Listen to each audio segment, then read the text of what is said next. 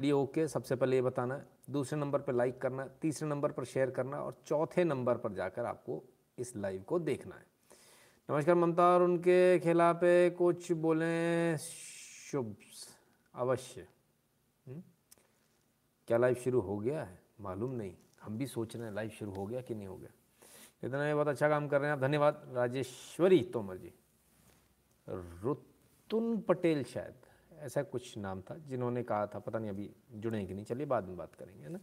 उनका कहना था कि आप मेरे कमेंट्स नहीं ले रहे हो सुपर चैट भी नहीं ले रहे हो। तो सर सुपर चैट जो भी आती है, हम सारी लेते हैं एक्सेप्ट वो एक दिन बहुत ज़्यादा थी तो हमको रोकना पड़ा, जिस दिन जो रिपील्ड थे जो फार्म लॉज उस दिन वाले दिन।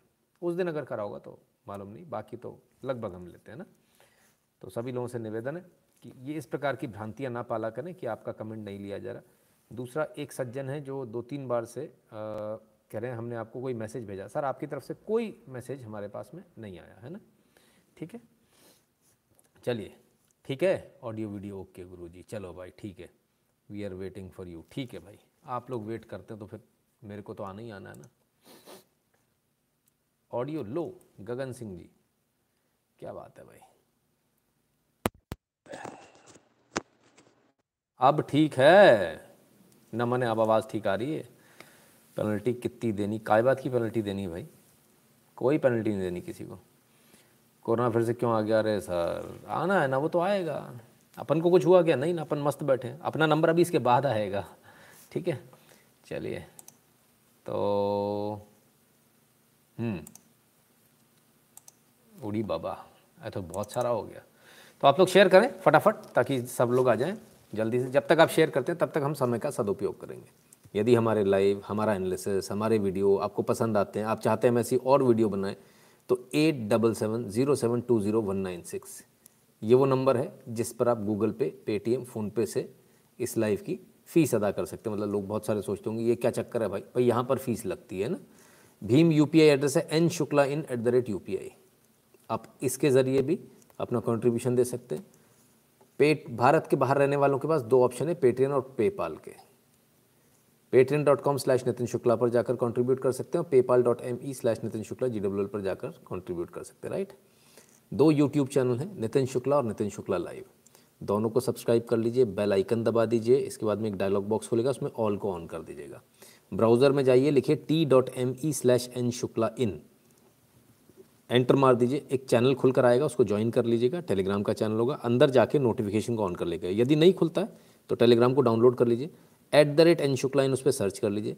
फ़ोटो के साथ में, इस वाली फ़ोटो के साथ में, इक्कीस हज़ार से ज़्यादा लोगों का एक चैनल आएगा, उसे ज्वाइन कर लीजिएगा, उसमें नोटिफिकेशन को ऑन कर लीजिएगा। इंस्टाग्राम कू शेयर चैट और ट्विटर पर at the rate N Shukla in लिखेंगे तो सभी जगह हमारा प्रोफ़ाइल मिल जाएगा एक ही आईडी सभी जगह एक ही आईडी राइट ट्विटर पर at the rate N S O three sixty five लिखने से, वहाँ पर भी आपको प्रोफ़ाइल मिल जाएगा। फेसबुक पर at the rate Nitin Shukla in लिखने से आपको फेसबुक का पेज मिल जाएगा। लाइक कर लीजिएगा फॉलो कर लीजिएगा। गैप पर at the rate Nitin Shukla लिखने से वहाँ पर भी प्रोफ़ाइल मिल जाएगा। इसके अलावा आपको गूगल फॉर्म भरना, जो गूगल फॉर्म की लिंक और ये तमाम सारी लिंक इंक्लूडिंग बैंक डिटेल से सारा कुछ डिस्क्रिप्शन में दिया हुआ वहाँ आपको मिल जाएगा। अब लिंक नहीं खुल रही तो उसका एक उपाय है। व्हाट्सएप पर जाइए। अगर आपने आज तक मुझे व्हाट्सएप नहीं भेजा तो हाई भेजेंगे तो एक ऑटोमेटेड मैसेज आपको आएगा। उसको ध्यान से पढ़िएगा गूगल फॉर्म की लिंक उसमें भी दी हुई है। वहाँ से क्लिक करके वहाँ से भी फॉर्म भर सकते हैं आप, एक ज़रिया। अगर पहले आप भेज चुके हैं और दोबारा अगर आप हाई भेजते हैं, आपको ऑटोमेटेड मैसेज नहीं आता तो हिस्ट्री में चला जाइए व्हाट्सएप की चैट की। वहाँ आपको हंड्रेड परसेंट आपको हमारा ऑटोमेटेड मैसेज मिल जाएगा बड़ा सा मैसेज है तो वो आपको मिल जाएगा। उसमें आपको सारी लिंक वगैरह मिल जाएँगी राइट नारायण शंकर मन जी बहुत बहुत धन्यवाद। नमस्कार कह रहे हैं, आपको भी नमस्कार भैया।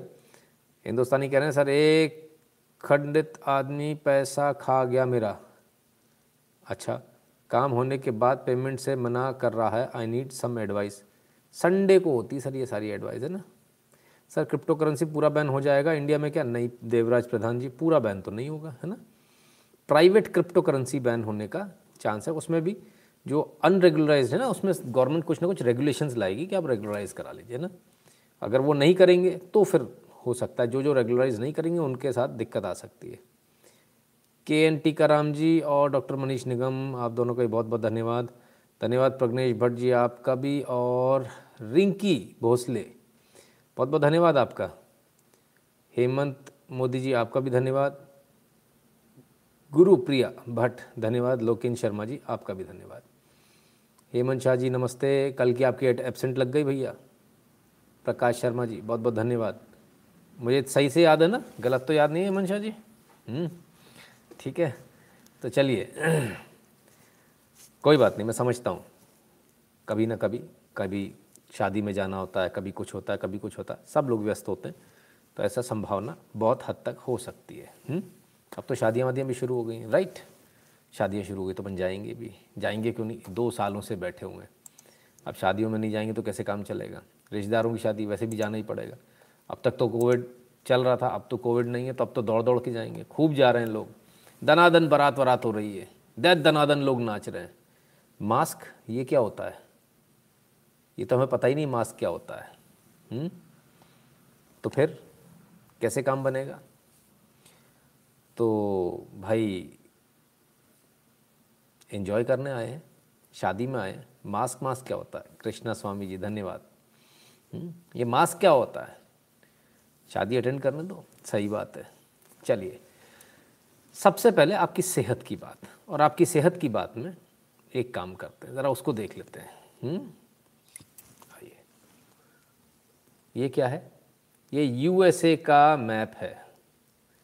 श्रीकांत राव जी कहते हैं I work till morning six so what time to call you sir सुबह छः बजे तक फ़ोन कर आप काम करते हैं श्रीकांत जी तो फिर आपके पास में कोई उपाय नहीं है। इसके अलावा कि इस लाइव के ख़त्म होती है आप मुझे एक कॉल कर ले राइट जिनंग जिनंग शाह जी, बहुत बहुत धन्यवाद भैया। हेमंत शाह जी का कल बाहर गया था, आने में देरी हो गई थी, थकान की वजह से आते ही सो गया, आज रिकॉर्डेड लाइव देखा। ओके मैं समझता हूँ सर, होता है ऐसा, है ना? तो ये स्थिति है। अब ये ऐसा क्यों लाल लाल पड़ा? ये ऐसा इसलिए लाल पड़ा कि इधर आ जाओ। ये रंग यहाँ से आपको समझ में आएगा। एवरेज डेली केसेस ठीक है? दस है तो पीला है, फिर थोड़ा सा हल्का ऑरेंज हो जाएगा, तीस पे, पचास पे ऑरेंज हो जाएगा, सत्तर पे डार्क ऑरेंज हो जाएगा हंड्रेड पे और डार्क हो जाएगा मरून टाइप और दो सौ पचास पे लगभग काला हो जाएगा। तो ये अमेरिका की हालत है। ये हॉटस्पॉट्स दिखा रहा हूँ मैं आपको। ये हॉटस्पॉट्स हैं। ये हॉटस्पॉट्स आपके सामने। ये अमेरिका की कोविड के कारण हालत है। ये आज की तस्वीर है, ताज़ा तस्वीर है। हमारी नहीं है, अमेरिका के न्यूयॉर्क टाइम्स की है। बड़ी छुपा कर इन्होंने ये न्यूज़ डाली थी, पर हमको मिल गई, हम ढूंढ लाए। बड़े अंदर कोने में डाली थी, कोई देख ना ले। हमको मिल गई, हम ढूंढ लाए। हमने कहा, बेटा, तुमको कैसे छोड़ दें? तुमने बहुत तस्वीरें दिखाई। देखो, ये आग जैसी लग रही है ना, चिता की आग जलती हुई सी हाँ ऐसी होती है ना। इस समय पूरे यूएस में यही हाल हो रखा है। ये कोई अच्छी बात नहीं है। हमारा न्यूयॉर्क टाइम्स से झगड़ा हो सकता है। हमारा किसी भी ह्यूमन बींग किसी भी जीवित व्यक्ति अथवा प्राणी से हमारा कोई झगड़ा नहीं है। अमेरिका में इस समय जो हो रहा है, ये बहुत दुखद है, ये बहुत चेताने वाला है। हम सब अगर नहीं चेते तो भारत की यही तस्वीर मैं आपको दिखाऊँगा दो तीन महीने बाद। अभी भी आपके पास समय है, अभी भी आपके पास समय है। जाग जाइए, चेत जाइए, दोनों हाथ जोड़कर आपसे बोलता हूँ, जाग जाइए। आपके पैर पड़ के कहता हूँ, जाग जाइए, चेत जाइए, मास्क लगाना शुरू कर दीजिए। कोई कोताही लेतलाली मत कीजिए। मौतों का, लाशों का वो मंज़र होगा कि आप देख भी नहीं पाएँगे। गलत फहमी दिमाग से निकाल दीजिए। हवा में मत उड़िए। जिन्होंने अब तक नहीं लगवाई है वैक्सीन उन्होंने अपने डेथ वारंट पे, यानी अपनी मृत्यु के वारंट पर साइन कर रखा है। उनसे निवेदन है, अपने साइन को मिटा लें, जाकर वैक्सीन लगवा लें, नहीं तो आपकी मौत निश्चित है। फिर मत कहिएगा, बताया नहीं था। फिर आप अपने घर वालों को माता पिता को पिछली बार की तरह ले लेकर दौड़ेंगे और मुझे फ़ोन करेंगे और मैं लाख कोशिशों के बावजूद भी आपके किसी काम ना आ पाऊँगा। और सिर्फ़ मुझे अफसोस होगा, सिर्फ़ मुझे दुख होगा और इसके अलावा कुछ नहीं होगा। इसलिए आप सबसे मेरा हाथ जोड़कर निवेदन है आपको शायद चैनल वाले नहीं बोलते होंगे, दूसरे चैनल वाले भी नहीं बोलते होंगे, बड़े मीडिया हाउसेस भी नहीं बोलते, उन्हें आपसे कोई फ़र्क नहीं है। एक आदमी कम हो जाएगा, उनको कोई फ़र्क नहीं पड़ने वाला है। हमको फ़र्क पड़ेगा। हमारे लिए ये यहाँ पर एक आदमी या एक व्यूअर नहीं है। हमारे लिए हमारे परिवार का एक सदस्य है जो कम हो जाएगा। बस ये फ़र्क है बाकियों में और इस चैनल पर। इसलिए मुझे आपकी बार बार चिंता होती है और इसलिए मैं आपसे बार बार कह रहा हूँ, भाई मैंने दोनों वैक्सीन लगवा लिए। कुछ होना होता तो मुझे हो गया होता। जब मैंने लगवा लिए मैं इतनी गारंटी के साथ बोल रहा हूँ, कुछ नहीं होने वाला। अभी तो मौत से बचना है। बाद बाकी बाद में निपटेंगे। वैक्सीन लगवा लीजिए। इसके अलावा कोई दूसरा तरीका नहीं है। ठीक है? आइए। तो ये तो यूएसए का हाल हुआ। यूरोप का हाल भी देख लें। हमने आपको जर्मनी का और ऑस्ट्रेलिया का, ऑस्ट्रेलिया, ऑस्ट्रिया का हाल दिखा चुके Covid live news cases increase in 75 percent of UK local authorities France reports sharp rise in cases पिचहत्तर फ़ीसदी लोकल अथॉरिटीज यूके के, उसमें केस बढ़ गए केसेस आने शुरू हो गए। फ्रांस में ज़बरदस्त ज़बरदस्त उछाल है केसेस में। हम्म? ठीक है ना? तो ये तमाम सारी, सत्य श्लोक जी, आ रहा हूँ, सारी बातों पे आऊँगा, बिल्कुल चिंता ना करें। हम्म? ठीक है ना? तो ये स्थिति यूरोप की भी है। हम्म? अब और जगह की देख लें, और क्या क्या हाल है? आपकी बात नहीं सुनी, कोरोना हो गया तीन लाख रुपए चले गए, आज ही घर आया हूँ। अरे बाप रे, योगेश जी। योगेश जी के तीन लाख रुपए खर्च हो गए कोरोना में। कहते हैं, आपकी बात नहीं सुनी। मैं, मुझे बड़ा अफसोस है और मैं यही चाहूँगा कि कम से कम आपके इस कमेंट को देखकर बाकी लोग बात सुन लें। योगेश जी के इस कमेंट को देखकर कम से कम बाकी लोग इस बात को सुन लें। कम से कम बाकी लोग अपने आप को सेव कर लें। इसके अलावा कोई दूसरा तरीका नहीं है। विवेक हांडा जी। बढ़िया हूँ सर, आप देख ही रहे हैं क्या हालत है। आइए और आगे देख लें। Covid W H O says it is it is very worried about Europe's पर सर्ज यूरोप के सर्च को लेकर बहुत ज़्यादा चिंता में है डब्ल्यू एच ओ यूरोप की स्थिति बड़ी खराब है। सात लाख और मृत्यु होने का मार्च तक अंदाज़ा लगाया जा रहा है। यूरोप यूरोप में सात लाख मृत्यु और होंगी। ना मैं ऐसा नहीं कह रहा, सर। मैं ऐसा कैसे कह सकता हूँ? ये तो बीबीसी कह रहा है, ब्रिटेन का सरकारी, और क्या कह रहा है? Covid Europe region faces seven lakh more deaths by March. मार्च तक सात लाख और अधिक मृत्यु हो जाएँगी। सात लाख लाशें देखना भी और बाकी है यूरोप को। कितना दुखद है ये कि हमको मालूम है कि मौत मंडरा रही है। हम उससे बच भी सकते हैं।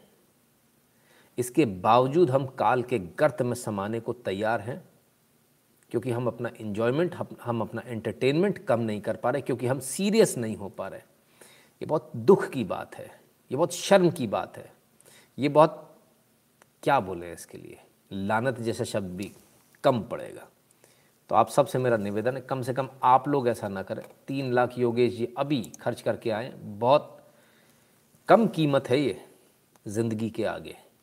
और इससे भी कम में फ्री में सरकार वैक्सीन लगा रही है। लगवा लीजिए। तीन लाख भी नहीं लगेंगे। तीन लाख भी लगे तब भी मैं योगेश जी को कहता हूँ योगेश जी बहुत किस्मत वाले हैं आप। तीन लाख न्यौछावर मानकर चलिए कि आपकी ज़िंदगी बच गई। क्योंकि कोविड में हमने देखा है कि क्या हाल हुआ है। कोविड में यूरोप यूरोप जो हमसे कई गुना ज़्यादा आ गया डेवलप्ड है। सात लाख मौतें होंगी हम नहीं कह रहे डब्ल्यू एच ओ कह रहा है। और देख लीजिए हम्म, और आगे देख लीजिए। Covid cases break records in Europe prompting booster shot rethink record तोड़ दिए, अस्पतालों में जगह नहीं है। फुल पैक चल रहा मामला। अब बूस्टर शॉट को लेकर दोबारा, पहले उन्होंने बूस्टर शॉट को बोला था डिले कर देते। अब वो कह रहे हैं बूस्टर शॉट भी ठोक दिया जाए तुरंत। कोविड से कैसे बचे?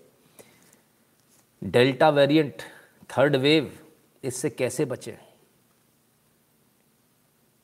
लेंसेट ने अपने पेपर में छापा कि कोवैक्सीन सत्तर फ़ीसदी काम कर रही है, सत्तर से अस्सी फ़ीसदी काम कर रही है डेल्टा वायरस में। हमारे यहाँ के मीडिया हाउसेस ने, जो दलाल मीडिया हाउस है, बिकाऊ मीडिया हाउस है, उनने छापा कि 50 परसेंट काम कर रही है। भारत की वैक्सीन अच्छा काम कर जाती है तो भी पेट में दर्द हो जाता है, उसको कम करके दिखाते हैं। कमाल है।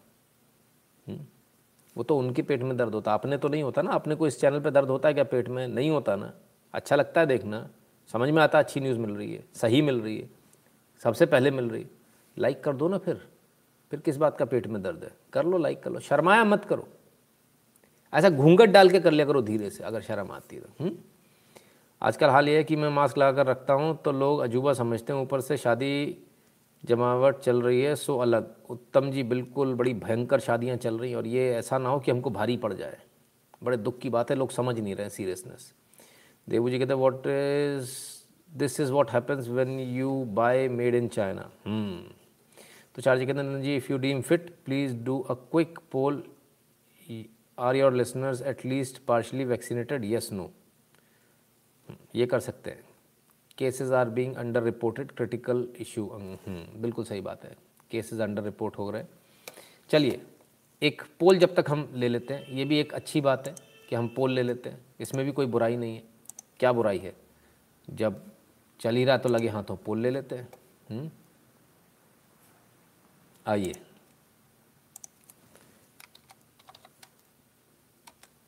Are you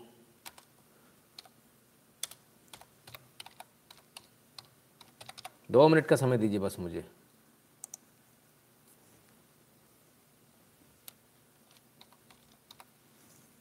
Fully.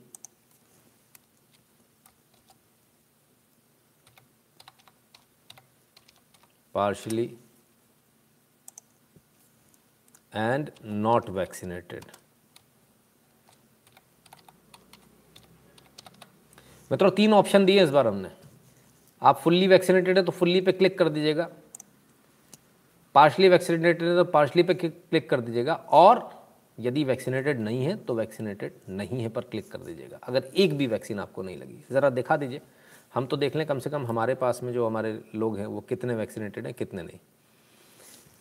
ओम जोशी जी बहुत बहुत धन्यवाद। सर, यूपी पॉलिटिशियन ने sir there is no Covid sir, वो उनकी इच्छा है, वो कुछ भी कह सकते हैं। जय टेम्पलेशन, जय श्री राम भैया, आपको भी। थोड़ा ख्याल रखिएगा भैया। बड़ा भयंकर आपके यहाँ कोविड फैल रहा है ना, अपना ख्याल रखिएगा। फुल्ली वैक्सीनेटेड इक्यावन फ़ीसदी लोग हैं।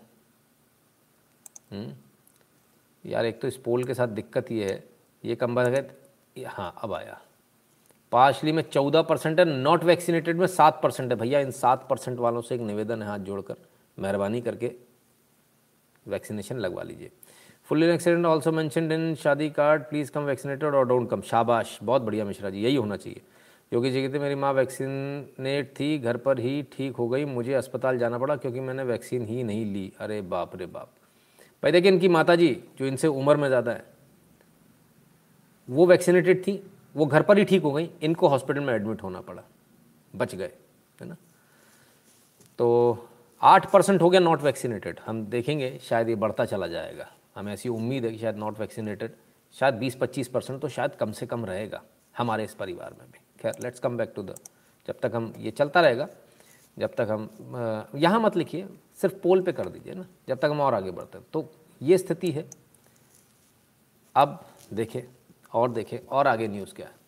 Europe is only region with many more Covid with 11 percent case rise सिर्फ़ 11 फ़ीसदी का बढ़ोतरी हुई है। 11 फ़ीसदी में सबसे ज़्यादा केसेस हो गए इनके पास। हम्म? यूरोप में सबसे ज़्यादा कोविड के केस हो गए। सिर्फ़ 11 परसेंट बढ़ने से। आंकड़ों को याद रखिएगा। इसको याद रखिएगा 11 परसेंट को बहुत काम आने वाला आपके। तो यानी 11 फ़ीसदी बढ़ने पर यूरोप, दुनिया का सबसे ज़्यादा कोविड वाला कोविड के केसेस वाला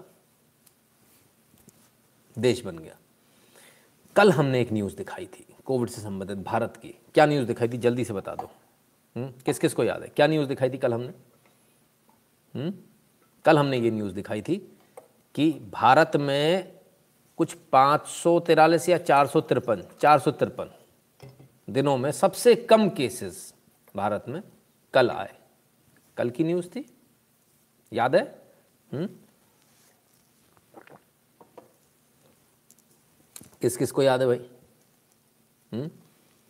कल की न्यूज़ थी। किसी ने बताया नहीं याद है मतलब किसी को याद ही नहीं है। कल भारत में सबसे कम केस थे कल। ठीक है? आज क्या हुआ? आज देख लेते हैं। हम्म, आइए। Nine thousand two hundred eighty three fresh Covid cases in India. Twenty two percent more than yesterday. एक दिन में बाईस फ़ीसदी के बढ़त है, एक दिन में बाईस फ़ीसदी की बढ़त के साथ। सोचिए, कल और आज में फ़र्क कितना हो गया? बाईस फ़ीसदी बढ़त हो गई सिर्फ़ एक दिन में, और अगर ये बढ़त जारी रही तो पंद्रह दिन के अंदर वो हालत हो जाएगी कि हमसे स्थिति संभालते भी नहीं बनेगी। क्यों मैं ऐसा कह रहा हूँ? जानते हैं? इसलिए कह रहा हूँ क्योंकि 11 परसेंट में तो यूरोप की व्यवस्था चरमरा गई। 11 परसेंट में यूरोप चरमरा गई व्यवस्था। और आप 22 फ़ीसदी पर बैठे हो। एक दिन में बाईस फ़ीसदी आपके यहाँ बढ़कर आए। केस सिर्फ़ कल और आज में। सीरियस हो जाइए। शादी, ब्याह, सब कुछ इम्पोर्टेंट है। मैं नहीं कहता नहीं इम्पोर्टेंट है। लेकिन थोड़ा संभल कर चलिए। थोड़ा संभल कर चलिए। सिर्फ़ इतना नहीं है। आइए, ज़रा और दिखा दूँ। Covid nineteen India records biggest one day jump in cases in six months छः महीने में। छः महीने में अब तक का सबसे बड़ा बिगेस्ट जंप है बाईस फ़ीसदी क्या फिर से हम उसी तरफ़ जाने के लिए तैयार हैं? क्या फिर से हम अपने माँ बाप को, अपने रिश्तेदारों को इसी प्रकार से ले लेकर दौड़ कर दौड़ने, भागने के लिए तैयार हैं?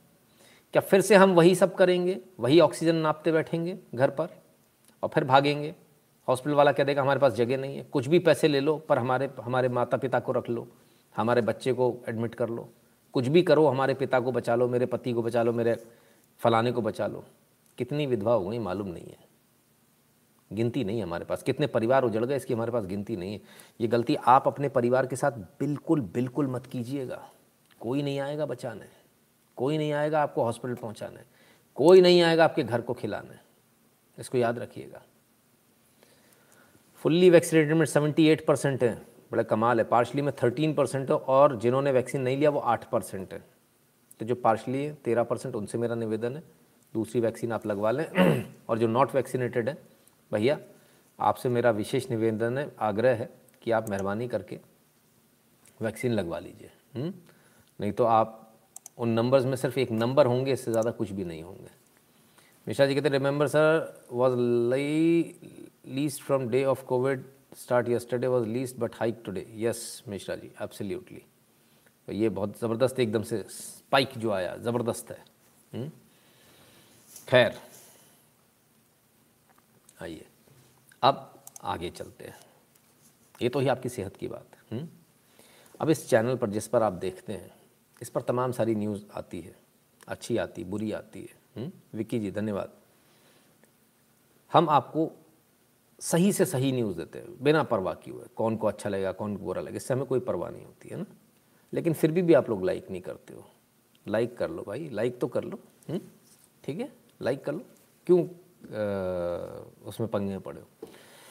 इसके बावजूद इतना एक मतलब आईडी सस्पेंड करा ली ट्विटर की कि भाई ट्विटर पे ये आदमी आता है ट्विटर पे हमने जो नरेटिव बनाया होता है ये आदमी आके उसको ख़राब कर देता। अब आईडी नहीं है, मेरी कोई व्यक्तिगत आईडी नहीं, सिर्फ़ एक आईडी है, इस प्रोग्राम की आईडी है, जिसका नाम है N S O three sixty five Nitin Shukla live इस प्रोग्राम की डेली लाइव शो की, हमारी एक आईडी है N S O three sixty five अब उस प्रोग्राम की आईडी से भी प्रॉब्लम है।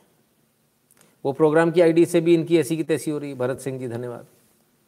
उस प्रोग्राम के मारे भी परेशान है। उस आईडी से भी इनके नरेटिव फेल हो जा रहे हैं। अब करें तो करें क्या? हम्म? आलम कुछ ऐसा हो गया जो आप सोच भी नहीं सकते। पत्रकारिता का एक नियम होता है। बिना कहा हुआ एक नियम होता है। न सिर्फ़ पत्रकारिता का, बल्कि कॉरपोरेट्स का भी कॉरपोरेट्स पर भी वो नियम लागू होता है। वो नियम क्या है? कि कभी किसी को ब्लॉक नहीं किया जाता। व्यक्तिगत आईडी से कर सकता है। सीईओ है, अंबानी है, यदि वो ट्विटर पे है तो वो किसी को ब्लॉक कर सकते हैं, पर रिलायंस इंडस्ट्रीज़ किसी को ब्लॉक नहीं कर सकता। ऐसा कोई कंपल्शन नहीं पर एक बिना कहा हुआ नियम होता है। डीएम की आईडीज़ हैं, पुलिस सुपरिंटेंडेंट की आईडीज़ है कमिश्नर ऑफ़ पुलिस की आईडीज़ है, ये किसी को ब्लॉक नहीं करते। दिल्ली वालों ने किया था, फिर बाद में अनब्लॉक किया सभी को। तो कभी ब्लॉक नहीं किया जाता। पहले प्रधानमंत्री करते थे, पूर्व वाले। इस वाले प्रधानमंत्री ने आके पिछले सारे ब्लॉक खोल दिए। सारे ब्लॉक हटवा दिए। बोले, सारे ब्लॉक हटाओ। तो कभी किसी को ब्लॉक नहीं किया जाता। व्यक्तिगत आईडी से एक बार कर सकता है। जो न्यूज़ चैनल्स होते हैं, जो न्यूज़ चैनल्स की वेबसाइट होती है, प्रोग्राम्स की जो वेबसाइट होती है, हमारे जो प्रोग्राम की वेबसाइट है, इस पर हम किसी को ब्लॉक नहीं कर सकते। नितिन शुक्ला की यदि आईडी होती तो ब्लॉक कर देते धड़ाम से, एक मिनट के अंदर। लेकिन यदि प्रोग्राम की आईडी तो उस पर आप किसी को ब्लॉक नहीं कर सकते, चाहे ट्विटर हो, चाहे फेसबुक हो। लेकिन बड़े कमाल की बात है कि अब हालत ये हो गई कि मेन स्ट्रीम मीडिया जिसको कहा जाता है मेन स्ट्रीम मीडिया जिसको कहा जाता है, वो अब हमको ब्लॉक भी करने लगा है। फर्जी खबरें दिखाते हैं। उन फर्जी खबरों के नीचे जाकर हमने कुछ नहीं किया, हमने उनकी फर्जी खबर को बस चैलेंज कर दिया। और हमने लिख दिया, हर झूठ का पर्दाफाश रोज रात मेरे साथ सिर्फ़ हमारे यूट्यूब चैनल पर। और हमने वो ऑटो ड्राइवर वाला जो था ना, वो वो डाल दिया हमने। अपना नहीं डाला, भास्कर का डाला। अपना नहीं डाला भाई, भास्कर का डाला। तमाम सारे चैनल्स पर। तो साहब, जो वामपंथी मीडिया उन्होंने हमको ब्लॉक कर दिया फेल्ड टू पोस्ट बड़ा गजब का डर है भाई। इतना डर नितिन शुक्ला का, ऐसा भयंकर डर। विवेक शर्मा जी, धन्यवाद। ऐसा डर तो हमने कभी नहीं देखा। ऐसा खतरनाक डर है इतने डरे हुए लोग हैं। क्यों इतना डर है? क्यों आप लोग झूठी न्यूज़ दिखाते हो? आप झूठी न्यूज़ दिखाना बंद कर दीजिए। आपकी प्रॉब्लम ख़त्म हो जाएगी। और मैं आज आप सबसे इसमें मदद माँगता हूँ, आप सबसे इसमें सहमति माँगता हूँ, क्योंकि मैं इस काम को अब आप लोगों को दे रहा हूँ। ये अब आप लोगों की ड्यूटी है, जहाँ भी आपको ऐसी फेक न्यूज़ मिला करे, हमारे वीडियो की ये कटिंग जो आप देखते हैं, कई सारे लोगों को अब कट करना आ गया वीडियो रिकॉर्ड स्क्रीन रिकॉर्डिंग से उनको मालूम हो जाता। तो स्क्रीन रिकॉर्डिंग से उतना पोर्शन कट करके वहाँ ले जाके चेप है। ठीक है ना? वहाँ जाके उनको चिपका आइए अब होगा क्या? बहुत सारी जगह वीडियो अपलोड नहीं हो रहा होगा। उसके लिए भी हम आपको बहुत जल्दी एक एक ऐसा ऑप्शन देंगे, जहाँ जो वीडियो कट करने वाले जो लोग हैं, बहुत सारे लोग हैं, उन सबसे मेरा निवेदन है, कल हम एक पोस्ट ट्विटर के ऊपर डालेंगे, है ना? और एक गूगल फॉर्म भी अलग से बना देंगे, जो लोग इस तरह का काम कर रहे हैं, उनके लिए अलग से एक ग्रुप बना देंगे तो वो लोग वहाँ ग्रुप में सिर्फ़ वीडियो पोस्ट कर पाएँगे। तो वहाँ से वीडियो उठाकर हम एक पर्टिकुलर जगह डाल देंगे, एक नए चैनल पर डाल देंगे, वहाँ से लिंक आप जाके वहाँ पोस्ट कर सकते हैं राइट तो ये सारा काम आप लोगों को करना है, मुझे नहीं करना है। आप कितना आगे इसको ले जा सकते हैं? क्योंकि देखिए, सिर्फ़ अपने चैनल पर ये दस, बीस हज़ार, सत्तर अस्सी हज़ार लोगों में बात करना इससे काम नहीं बनेगा। हमको बाहर जाना पड़ेगा। क्योंकि हम अपने बीच में जो हमारे लोग हैं, वो तो समझ जा रहे हैं क्या सच है, क्या गलत है। लेकिन जो लोग अपने अपने अपने एरिया में प्रोपोगंडा चला रहे हैं, उस प्रोपोगंडा को बस्ट करने के लिए आवश्यक है कि आप उनके मोहल्लों में जाएँ और बताएँ कि ये जो सामने साधु बनकर बैठा है, ये कितना बड़ा फ्रॉड है है ना? ये जो मौलाना का जाप जप रहा है, ये आदमी कौन है? हम्म? ठीक है ना? Sir I am seeing as emerging app same we need YouTube and we get soon Indian developers are working with government चलिए देखते हैं। हम्म? किरण राव जी बहुत बहुत धन्यवाद। हर्षद सो Sompura ji I have stop doing T V news channel after seeing your channel बहुत बहुत धन्यवाद, हर्षद जी। हमारा प्रयास रहता है, हम आपको कॉम्प्रीहेंसिव न्यूज़ दें, इसीलिए हमको इतना समय लगता है। चलिए, अब हमने आपको एक न्यूज़ और दिखाई थी। हम्म, तो ये काम आप लोगों के ज़िम्मे ठीक है? चलिए अब हमने आपको एक न्यूज़ और दिखाई दी। और वो न्यूज़ थी कि इलाहाबाद हाई कोर्ट ने सज़ा कम कर दी और कहा कि oral sex with minor does not come under aggravated sexual assault इस न्यूज़ को आज 24 नवंबर को एनडीटीवी को याद आई। हमने कब दिखाया था आपको? हमने कब दिखाया था? ज़रा बता दीजिए। आज हमने इसको पूछा भी। मित्रों ये न्यूज़ कहीं देखी सुनी लग रही? कहाँ देखी? याद नहीं है। तो बता दीजिए। कई सारे मित्रों ने बता दिया, भैया, आप ही के चैनल पे किसी ने बोला, रात के बारह बजे एक आदमी आता जगा देता है, ना खुद सोता, ना हमको सोने देता है। उसके लिए मैं माफ़ी चाहता हूँ, पर क्या करें? जागृत करना ही पड़ेगा। मैं तैयार हूँ रिकॉर्डेड कंटेंट सबमिट करने के लिए। बिल्कुल, पीयूष त्रिपाठी जी। हुँ? हम्म? तो दो दिन पहले जिस न्यूज़ को दिखाया, उस न्यूज़ को अब यहाँ दिखाया गया। यहाँ तो छोड़िए, एनडीटीवी से तो आगे, अपन यहाँ के चैनल से तो आगे है ही, है ना?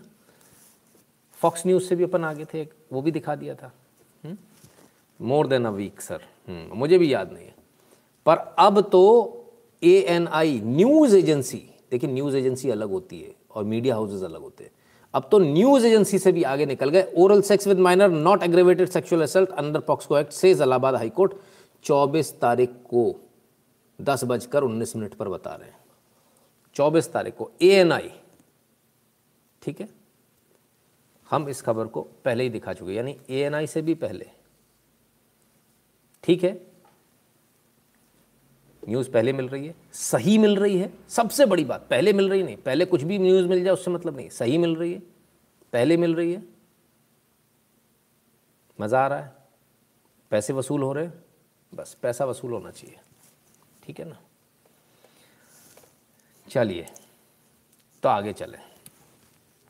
सबसे तेज़ से ज़्यादा इंटरेस्ट हमारा होता है सबसे एक्यूरेट सबसे सच्ची न्यूज़ सबसे विश्वास पात्र जो न्यूज़ हो वो न्यूज़ है ना? जिस पर आप भरोसा कर सके। ऐसी नहीं कि कुछ भी कुछ भी चला दिया, आइए। आपने इतने पीआईएल कर दिए कि हमें अलग से बेंच बनानी पड़ेगी। सीजीआई ने बीजेपी नेता अश्विनी उपाध्याय से कहा, अरे साहब, कमाल हो गया। चीफ जस्टिस ऑफ़ इंडिया कहते हैं, आपने इतने मुकदमे कर दिए, अलग से बेंच बनानी पड़ेगी। जस्ट इमेजिन तो मतलब पीआईएल डालना बंद कर दें। मतलब मुकदमे करना बंद कर दें। मैंने कई बार ऐसा भी देखा कि कोर्ट उठा के मुकदमा सुनते ही नहीं, खारिज कर देते। क्यों कर देते? हैं हमारे टैक्स के पैसे से आप बैठे हो ना, हमारे टैक्स के पैसे से आप तनख्वाह ले रहे हो ना। आप पब्लिक के सर्वेंट हो ना। आप सुने बिना कैसे खारिज कर सकते हो? ये बात हमें आज तक समझ में नहीं ये तो संवैधानिक प्रक्रिया का ही मज़ाक उड़ रहा है। किसी ने केस डाला बिना सुने ही खारिज। एक्सेप्ट ही नहीं किया। ऐसे बहुत सारे केसेस के साथ होता तो मेरा निवेदन है कि सीजीआई शायद इस पर भी स्वतः संज्ञान लेंगे। विवेक शर्मा जी, धन्यवाद। स्वतः संज्ञान लेंगे और ये कहेंगे कि किसी भी केस को ऐसे समरली रिजेक्ट नहीं किया जा सकता। एटलीस्ट उसको एडमिट तो करो, सुन तो लो उसकी कि बिना सुने आप उसको खारिज कर दोगे। हुँ? हम्म? कोई उसने ये तो कहा नहीं कि साहब मेरे को सूरज उगने से प्रॉब्लम होती है सूरज उगना बंद किया जाए। ऐसी बेवकूफ़ी की बात होता तो समझ में आता है समरली रिजेक्ट कर दिया। लेकिन बाकी केसेस को? पीआईएल को समरली रिजेक्ट करना। और फिर दूसरी बात ये कहना, हमको अलग बेंच बनानी पड़ेगी तो मतलब काम नहीं करना अपने को। तनख्वाह लेनी है सिर्फ़, काम नहीं करेंगे। ऐसा क्यों भाई? आपसे अपना काम नहीं होते बन रहा, नहीं होते बन रहा। बहुत सारे काम प्राइवेट हो गए सर इसी प्रकार से। हम कहते हैं, अगर इनसे नहीं होते बन रहा तो इसको भी प्राइवेट कर दिया जाए, इसको भी आउटसोर्स कर दिया जाए, इसके भी ट्रिब्यूनल्स बना दिए जाए। जिसमें रिटायर्ड जजेस हों रिटायर्ड जुडिशल मेंबर्स हों रिटायर्ड सीनियर आईएएस हो एडमिनिस्ट्रेशन के लोग हों। कम से कम केसेस तो निपटे किसी प्रकार से। मतलब अगर केस लगा देंगे तो आप ये कह दोगे कि इतने सारे केस हो गए। अच्छा कमाल है साहब। केस तो सुनना पड़ेगा ना, काम तो करना पड़ेगा ना। हर आदमी आज ज़रूरत से ज़्यादा काम कर रहा है। एक आईएएस मेरे पिताजी जब ऑफ़िस जाया करते थे ना, जब मैं बचपन में था, सुबह दस बजे जाते थे। शाम को पाँच बजे घर पे आ जाते थे। कभी कभार हमारे साथ छठे चौमा से क्रिकेट भी खेल लेते थे। इतने फ्री रहते थे। और जब बाद में लास्ट में जब वो रिटायर होने की स्थिति पर आए रिटायर होने से पहले जब मैं उनके सामने गया, उनके ऑफ़िस में गया तो मुझे पंद्रह मिनट बैठे रहना पड़ा। नहीं, शायद आधा घंटा बैठे रहना पड़ा। और वो मैं साढ़े पाँच, पौने छः बजे गया था। उसके बाद भी वो अपनी कलम रगड़ते रहे, साइन करते रहे, इतने साइन किए थे कागज़ मेरे सामने। वो तब से चल रहा है। उन्हें रिटायर हुए भी बीस साल हो गए। बीस साल के बाद अब और स्थिति बुरी है। आज जो लोग काम कर रहे हैं, वो लोग प्राइवेट से कुछ कम काम नहीं कर रहे हैं, सरकारी कर्मचारी। प्राइवेट में तो पूछिए मत, हालत ही ख़राब है। कोई वर्किंग आवर्स है ही नहीं। हर आदमी अठारह अठारह घंटे काम कर रहा है, सर। अच्छा आपको वही चार पाँच घंटे काम करना है छः घंटे काम करना, बस। वही छुट्टियाँ चाहिए आपको आधे साल की। इस राजाशाही से कब बाहर निकलेंगे ये लोग? काम नहीं करना तो मत लीजिए तनख्वाह। छोड़ दीजिए कुर्सी अगर आपसे काम नहीं होता। तो रिज़ाइन कर दीजिए कि साहब हमसे नहीं हो रहा। हाँ हज़ारों लोग करते हैं। कोई नई बात थोड़ी है। आप भी कर दीजिए, इसमें कोई बड़ी बात थोड़ी है। I mean a family court grandfather जज father secretary but this decision is beyond us बिल्कुल, मिश्रा जी, कमाल है, वाकई में। डॉक्टर आर के सुशीर जी, बहुत बहुत धन्यवाद। इस प्रकार से कम से कम ऐसा ना करें। पी आई एल आती है, उसको सुनिए साहब, ऐसा ना कीजिए। हम्म? चलिए। नितिन शुक्ला से बड़ा दर्द है लोगों को। दर्द क्यों है उसका कारण समझिए। ब्लॉक क्यों होते हैं उसका कारण समझिए। आइए। Media houses. Tomato dhamaal in India. वाह, कौन है? इनसे मिलिए। Don't lock justice. अच्छा जीवी जस्टिस वाली हैं। अरे गजब भैया। इन्होंने हिंदुस्तानी बता दिया इसको टमाटो धमाल इन इंडिया। हम भी कम नहीं। हम इनके पिताजी। Fake news this pic is of Pakistani marriage ceremony that two two years old of 2019 misleading and fake tweet हमने नीचे टिका दिया। और नीचे लिंक भी दे दी। भाई, इस लिंक को खोल के देख लो। तसल्ली कर लो अपनी। लो भाई। ठीक है? ये न्यूज़ कब की है? 20 नवंबर 2019 की। ये वही मोहतरमा है। Same photo Pakistani bride sports jewellery made of tomatoes for wedding to call out sky rocketing prices अच्छा। तो ये मैडम को हिंदुस्तान पाकिस्तान में फ़र्क ही नहीं मालूम चल रहा। ऐसा और ऐसा गजब हो गया मैडम। हम्म? ऐसा कमाल। कौन है? ज़रा देखें। आहा fascism is capitalism plus murder of democrat समझ गए। ये तो कांग्रेसी मैडम है। अब समझ में आया। तो भाई उनसे तो यही उम्मीद की जा सकती है। इन्हें पाकिस्तान और हिंदुस्तान में फ़र्क ही नज़र नहीं आता। क्या करें? हम्म?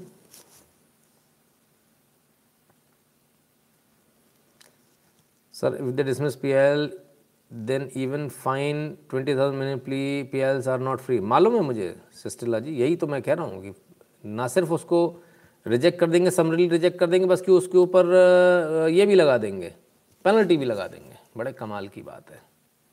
हम्म, चलिए साहब तो ऐसी फेक न्यूज़ से बचिए। फेक न्यूज़ फैलाने वाले बहुत मिलेंगे उनसे बचिए।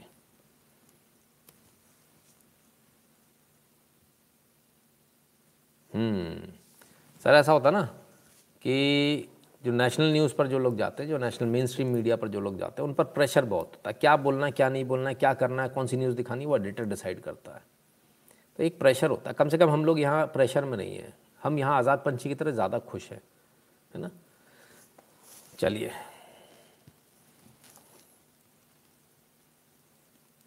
और चिकन वाला भी चिकन वाला भी फेक निकला। मज़े की बात तो यह कि मैंने जब चिकन वाला यहाँ पर पूरा बताया, ठीक है, उसके बाद हमने उस फ़ोटो को और उस ट्वीट को वहाँ डाला, ये बत, ताकि जिनको और बताना वो आगे बता सके। एक मोहतरमा ने मुझे ही मैसेज कर, करके बता दिया, बोले, आपको पता नहीं है, सर, वो गलत है, वो चिकन हाउस है चिकन एक कलाकारी होती, कपड़े के ऊपर की जाती है वो बैल बना है, वो इसलिए बना, उसलिए बना, ओफ। और मैं उन्हें मैसेज कर रहा हूँ वापस, मैडम, एक बार लाइव देख लो कल का। लाइव देख लो कल का। नहीं नहीं, आपको पता नहीं, मैं बता रही हूँ। तो ऐसे लोगों से भी निवेदन है। मेहरबानी करके पहले लाइव देख लिया करें, तब परेशान ना हुआ करें। लाइव लंबे होते हैं, इसीलिए लंबे होते हैं, ताकि आपको एक एक जानकारी मिले, वरना आप इसी प्रकार से घूमते रहेंगे। Twenty fourth October 1965 was Guru Tegh Bahadur ji is martyrdom. He continues to be remembered also among Hindu as a dharmveer Chandrashekhar Borkar ji कहते हैं जी चंद्रशेखर जी।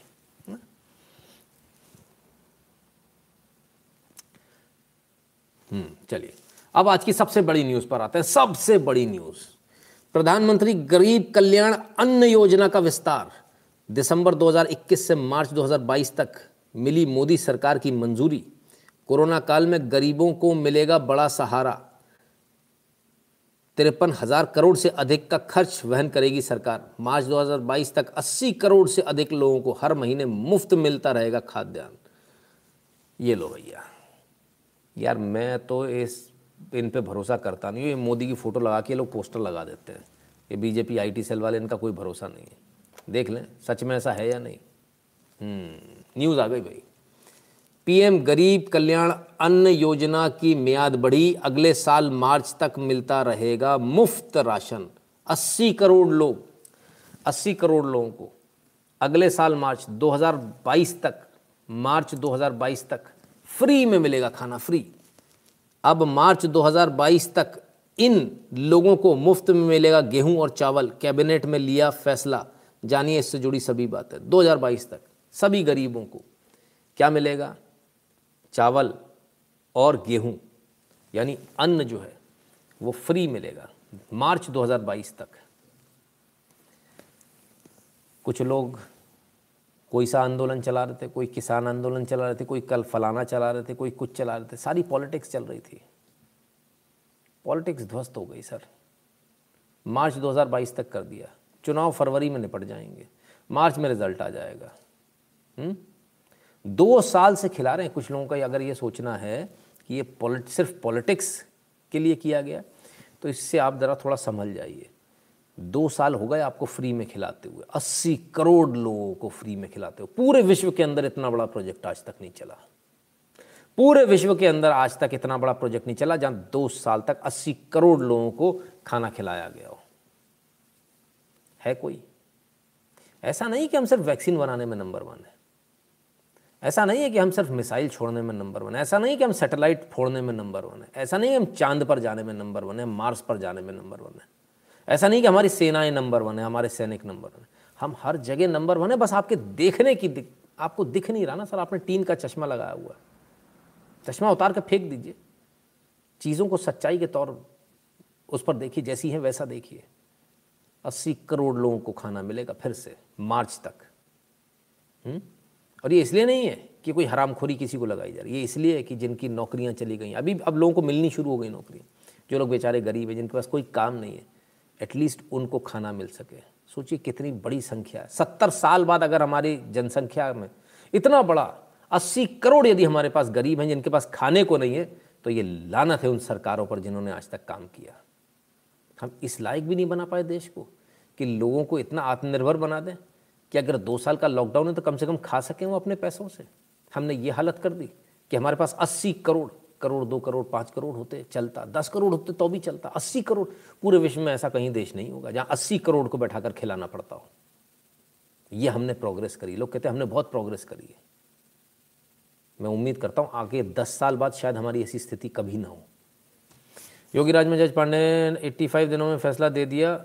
नन्नू खान को अपनी ही नाबालिग बेटी से बलात्कार के लिए फांसी की सज़ा सुना दी। सब जज ऐसा ही कर सकते हैं। सर, हमारे मतलब मुझे एक केस याद आता है, मध्य प्रदेश में शायद तीन दिन में फांसी की सज़ा दे दी थी ना? एकदम सुपर फास्ट ट्रैक कोर्ट में, है ना? सिद्धार्थ जी। तो अभिषेक महाजन जी कहते अंधेरी हाँ सब जज कर सकते हैं, सर। बिल्कुल, अगर आदमी करना चाहे तो बिल्कुल कर सकता है। अंधेरी रातों में सुन रहा फेक न्यूज़ मिटाने को एक मसीहा निकलता है, जिसे लोग नितिन शुक्ला कहते हैं। नमन है नितिन जी आपको। धन्यवाद अभिषेक महाजन जी बहुत बहुत धन्यवाद। चंद्रशेखर जी कहते हैं, twenty fourth November, sixteen seventy five, mistake is regretted. Ji sir, कोई बात नहीं, है ना? हमने इसको दोबारा से सही पढ़ दिया। लेनोवक्स कहते हैं correct sir ji even in my I T company we are working eighteen to twenty years as per project commitment I T companies are not responsible for this and they have to deliver and we have to support job बनी रहे बस। लेनोवक्स ये देखिए commitment की बात है। Company ने आपकी कमिट किया है तो आपको साथ में काम करना पड़ेगा, है ना? और हमें इस बात में खुशी होनी चाहिए कि हमने कुछ काम करके, हमको दुखी क्यों होते हैं हम लोग? जब हम सोचते दूसरे का काम करें। जिस वक्त हम ये सोचेंगे प्रोजेक्ट हमारा हमको करके देना किसी भी हाल में देना इस डेडलाइन पे देना तब हमको खुशी होगी। तब हम पटाखे फोड़ेंगे और मिठाइयाँ बांटेंगे आज हमने प्रोजेक्ट कंप्लीट कर दिया। उस खुशी के मंजर को उस खुशी को मत छोड़िए है ना? Sir because thirty lakh crore corruption is not there that's why Modi ji can afford to run the schemes absolutely Shakti Prasad ji. हम्म, बिल्कुल सही। प्रणाम रेनबो की पिक कैसी लगी? बहुत बेहतरीन। अच्छा आपने भेजी है। बहुत बढ़िया मस्त है जी। उड़ते रहो इसी प्रकार। सत्य कभी मेरे को भी ऐसे उड़ाओ यार, कभी, है ना? आज आनंद जी ने आज कॉकपिट से, माने कि हवाई जहाज़ के स्टेरिंग से फ़ोटो खींच के भेजी, बड़ी अच्छी अच्छी रेनबो की फ़ोटो थी। ठीक है भाई? Sir please do something doctor Swami, आ रहा हूँ सर सत्य श्लोक जी, आ रहा हूँ, आप क्यों टेंशन लिए, है ना? है ना? उन पर भी बात करेंगे। मिश्रा जी कहते sir we see you live till three am sending us hashtag at ten am else you are also working on money thing I how you manage and you can share we can do so अवश्य मिश्रा जी, इसको भी अपन Sunday के दिन अवश्य share करेंगे। दक्षिणा स्वीकार कीजिए। धन्यवाद भैया, रमेश जी।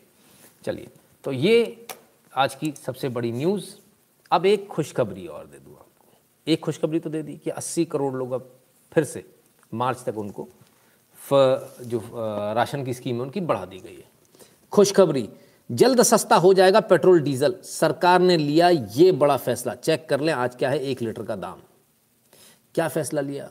भारत ने ईंधन की कीमतों को कम करने के लिए बड़ा फैसला लिया है, जिसके बाद तेल की कीमतों में गिरावट देखने को मिल सकती है। चेक करें, आज क्या है? आज क्या है? छोड़ दीजिए। फैसला क्या है और कैसे लिया जाएगा? ज़रा यहाँ आ जाते हैं ना? अब यहाँ देखते हैं। पेट्रोलियम मंत्रालय की ओर से मिली जानकारी के मुताबिक पेट्रोल और डीजल की कीमतों को कम करने के लिए भारत अपने रणनीतिक पेट्रोलियम भंडार स्ट्रैटेजिक पेट्रोलियम रिज़र्व से 50 लाख बैरल कच्चा तेल रिलीज़ करेगा। बता दें, इसको रिलीज़ करने से पहले सरकार अमेरिका, चीन, जापान और दक्षिण कोरिया जैसे बड़े उपभोक्ताओं के साथ विचार किया जाएगा। तो सरकार 50 लाख बैरल कच्चा तेल रिलीज़ करने वाली है, जो रिज़र्व रहता है सरकार के पास। स्ट्रैटेजिक पेट्रोलियम रिज़र्व जो रहता है, उसको रिलीज़ करने वाली लेकिन इससे पहले सरकार जो बड़े उपभोक्ता हैं, जैसे अमेरिका, जापान, चीन, इनसे भी बात करेगा। इनसे इनकी डिमांड पूछी जाएगी, तमाम सारी और प्रक्रियाएँ उसको फॉलो किया जाएगा, इसके बाद इसको किया जाएगा। एकदम से नहीं होगा। संदेश पाटिल जी और आनंद जी, धन्यवाद।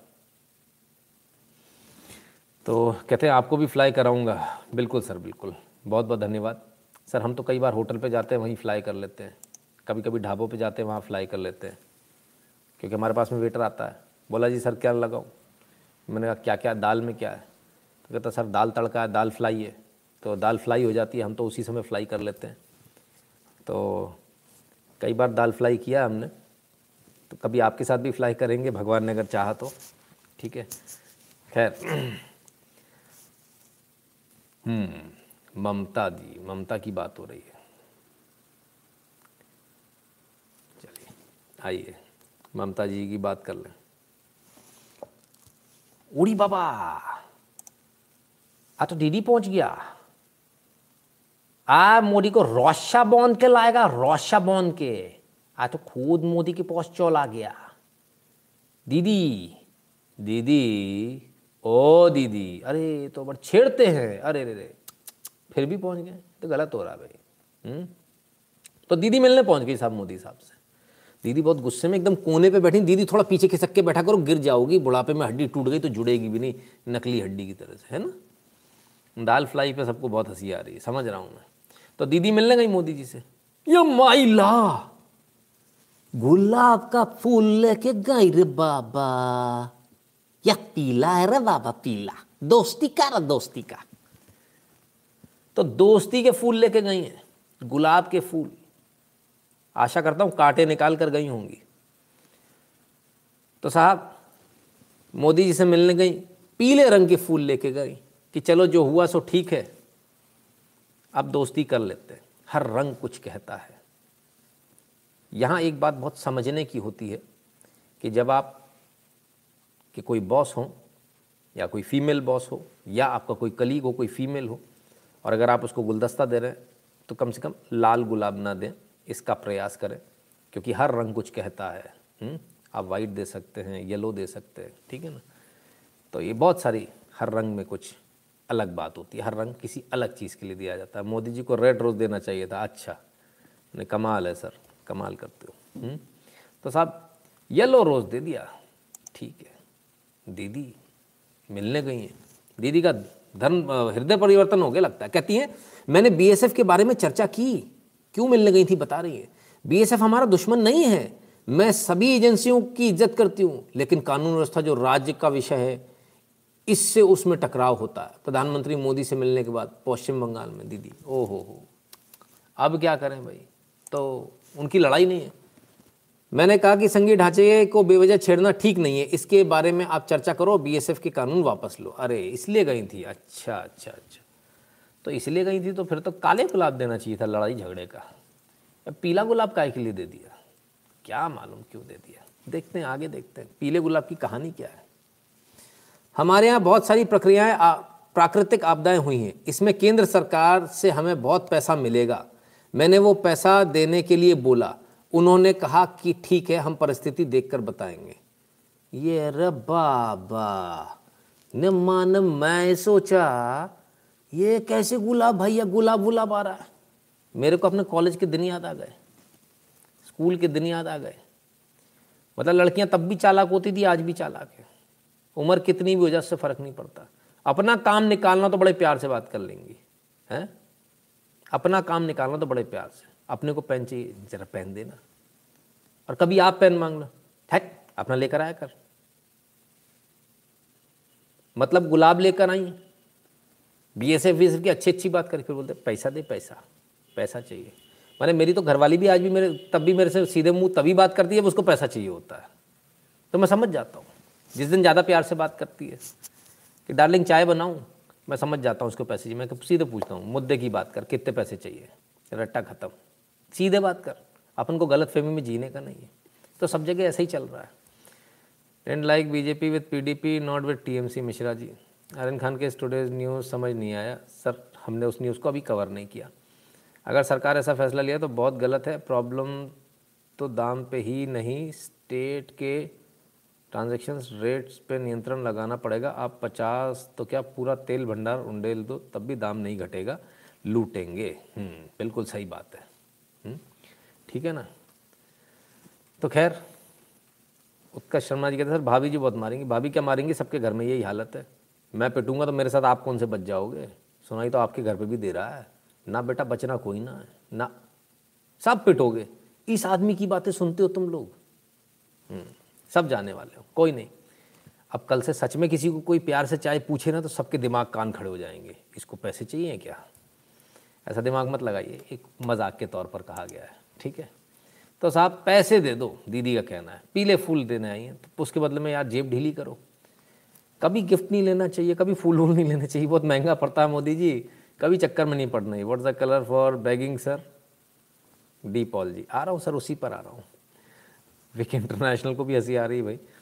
चलिए, आइए। अगर दीदी आई है तो ये कैसे पीछे रह जाएँगे? Andhra CM Jagan Mohan Reddy seeks one thousand crore interim flood flood relief ये इंट्रिम है।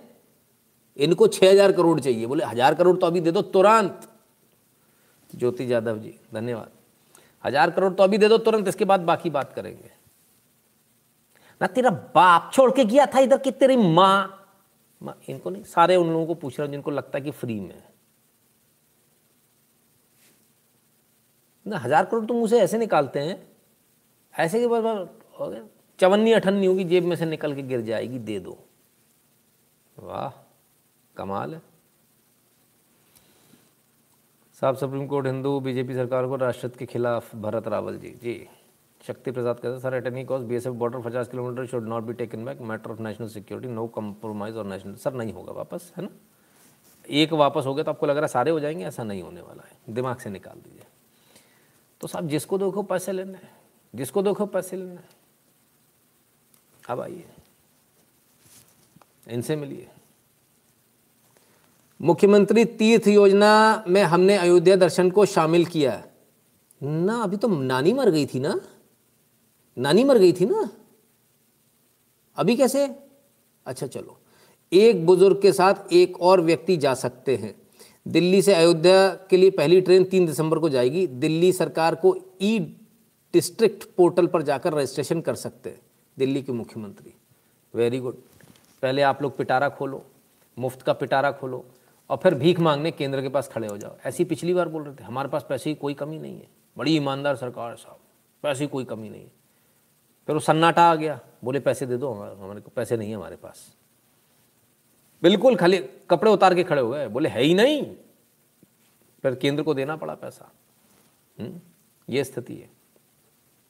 चलिए साहब जिनको लगता हो कि नहीं शायद ये सही बोल रहे सच्चे आदमी आइए देख लें। दिल्ली में जब हमारी सरकार थी तब शीला दीक्षित कहती थी खजाना खाली है खजाना खाली है खजाना खाली है। केजरीवाल ने खजाना भी भर दिया और फ्री में भी दे दिया। मेरे को खजाना भरना भी आता है और फ्री भी देना आता है। दिल्ली में जब हमारी सरकार थी तब शीला दीक्षित कहती थी खजाना खाली है खजाना खाली है खजाना खाली है। केजरीवाल ने खजाना भी भर दिया और फ्री में भी दे दिया। मेरे को खजाना भरना भी आता है और फ्री भी देना आता है। ओ तेरी ये तो कुछ का कुछ हो गया। मैं तो कुछ और बता रहा था। लगता गलत वीडियो चल गया। एक मिनट आगे चला ले पहले। ये लोग कारण क्या बताते हैं? मैम की सैलरीज क्यों रोकी जा रही है शॉर्टेज क्यों है? क्या कारण बताते हैं? ये अथॉरिटी ये पॉलिटिक्स है।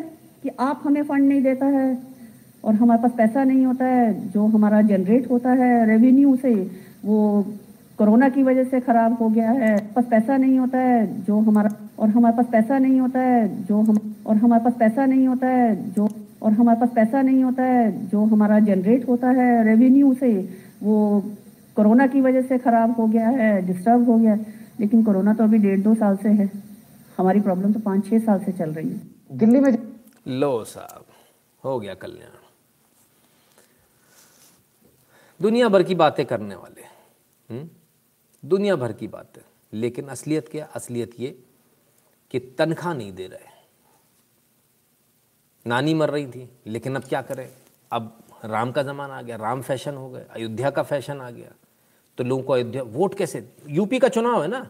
नहीं तो ये वो लोग हैं जो राम मंदिर बनने नहीं देना चाह रहे थे। ये भगवान राम को गाली दे रहे थे दिन रात। ये वो लोग हैं। ये तो कह रहे थे, बाबरी मस्जिद गिर गई। उनके लोगों को फांसी करो, फांसी चढ़ाओ।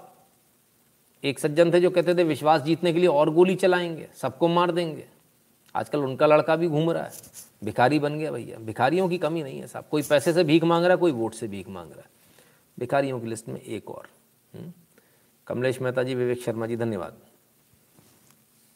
तो साहब, ये इनका पिटारा, ये इनका झूठ, आदत लग गई सर करप्ट गवर्नमेंट से लेने की। एग्जैक्टली. ब्लैकमेलिंग करके लेते थे सर, पहले इनका वो चलता था। अब सवाल ये उठता है बड़ा सवाल। क्या पैसा दिया जाना चाहिए या पैसा सही जगह इन्वेस्ट किया जाना चाहिए? हुँ? हम्म? देखते हैं। नानी ने पूजा से मना किया था सर, नानी मर गई। खुद बोले, मेरी नानी मर गई। विश्वास नहीं हो रहा आप उनका वीडियो देखिएगा उठाकर। हम्म? फिर कहते हैं वो कहती थी ऐसे, ताकि कोई वेरीफाई नहीं कर ले, नानी के घर जाके। तो पहले मरी हुई नानी के मज़े ले लो। नानी को मार दो। कमाल है, कुछ भी पॉसिबल है सर। राजनीति है सर। हम्म? चलिए, आइए आगे बढ़ते हैं। पैसा कहाँ लगा रही सरकार? Big boost to maritime power Indian navy to commission Scorpene class submarine INS Vela on Thursday 24 नवंबर की न्यूज़। थर्सडे को थर्सडे को स्कॉर्पियन क्लास सबमरीन कमीशन की जाएगी। वेरी गुड ये पैसे से आती है फ्री में आती, कोई मुझे बताएगा? आप समझते हैं इसका कितना पैसा होता है? जो आप सोच नहीं सकते हो, आपकी कल्पना के बाहर है, इतना पैसा होता है? तो क्या सिर्फ़ इतना ही है? यार ये रोज रोज रोज रोज क्या चक्कर है? इससे पहले भी तो अभी न्यूज़ आई थी। देखें जरा। Navy inducts INS Visakhapatnam India first stealth guided missile destroyer all you need to know लो भैया, अभी ये कब हुआ था? 21 तारीख को। और अब ये नई न्यूज़ कितनी, कब आई है? 24 तारीख को। ठीक है? 24 पहले 21 अब 24 दैत दनादन दैत दनादन, मसल पावर बढ़ रही भैया, भारतीय सेनाओं की। अब आप मुझे बताइए कि भिखारियों को एंटरटेन किया जाए या अपने देश की सेना की क्षमता बढ़ाई जाए। हम्म? ठीक है। ये भी देखना पड़ेगा। ये भी समझना पड़ेगा। आइए, और आगे बढ़े। 400 तो आ गया। 500 की शुरुआत हो गई। एस 500 मिसाइल सिस्टम के बाद अब एस 550 बना रहा रूस। भारत को ऑफ़र कर सकते हैं पुतिन। 16 नवंबर की खबर है ये। भारत को ऑफ़र कर सकते हैं। हम्म? ठीक है? तो एस फाइव हंड्रेड लेना है या नहीं लेना है? एस फाइव फिफ्टी लेना है या नहीं लेना? फोर हंड्रेड तो ले लिया। एस फाइव हंड्रेड के बाद अब एस फाइव फिफ्टी बना रहा है। लेटेस्ट लेना है कि लेना? आइए, देखें जरा। After S four hundred India likely to hold talks with Russia on S five hundred and five fifty missile system during Vladimir Putin visit if talks are fruitful India could become the first foreign buyer of Russian made S five hundred and S five fifty S A M air defence system लीजिए साहब, अभी तो four hundred का ही मज़े ले रहे थे आप। 500 साढ़े पाँच सौ की बात शुरू कर दी मोदी जी ने। आपकी सोच से भी आगे। विजय एस जी, बहुत बहुत धन्यवाद।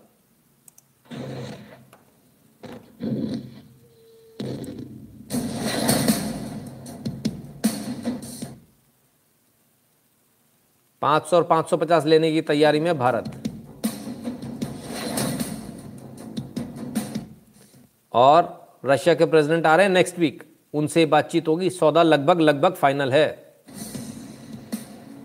सुपर एडवांस्ड मिसाइल सिस्टम है ये।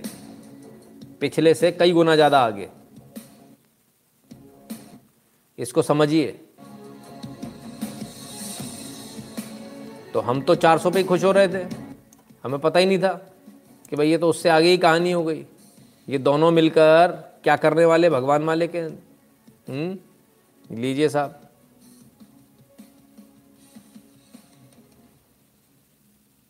करण त्यागी जी, धन्यवाद भैया आपका। ठीक है? ये लीजिए।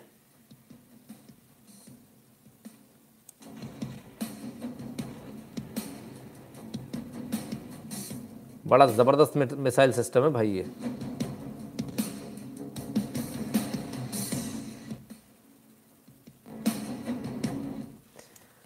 डेवलप हो चुका, रेडी है। 600 किलोमीटर की रेंज है इसकी। हम्म? ठीक है? आने दो आने दो, कोई बात नहीं। 600 किलोमीटर की इसकी रेंज है। तो अब एस 500 और 550 की बात चल रही है।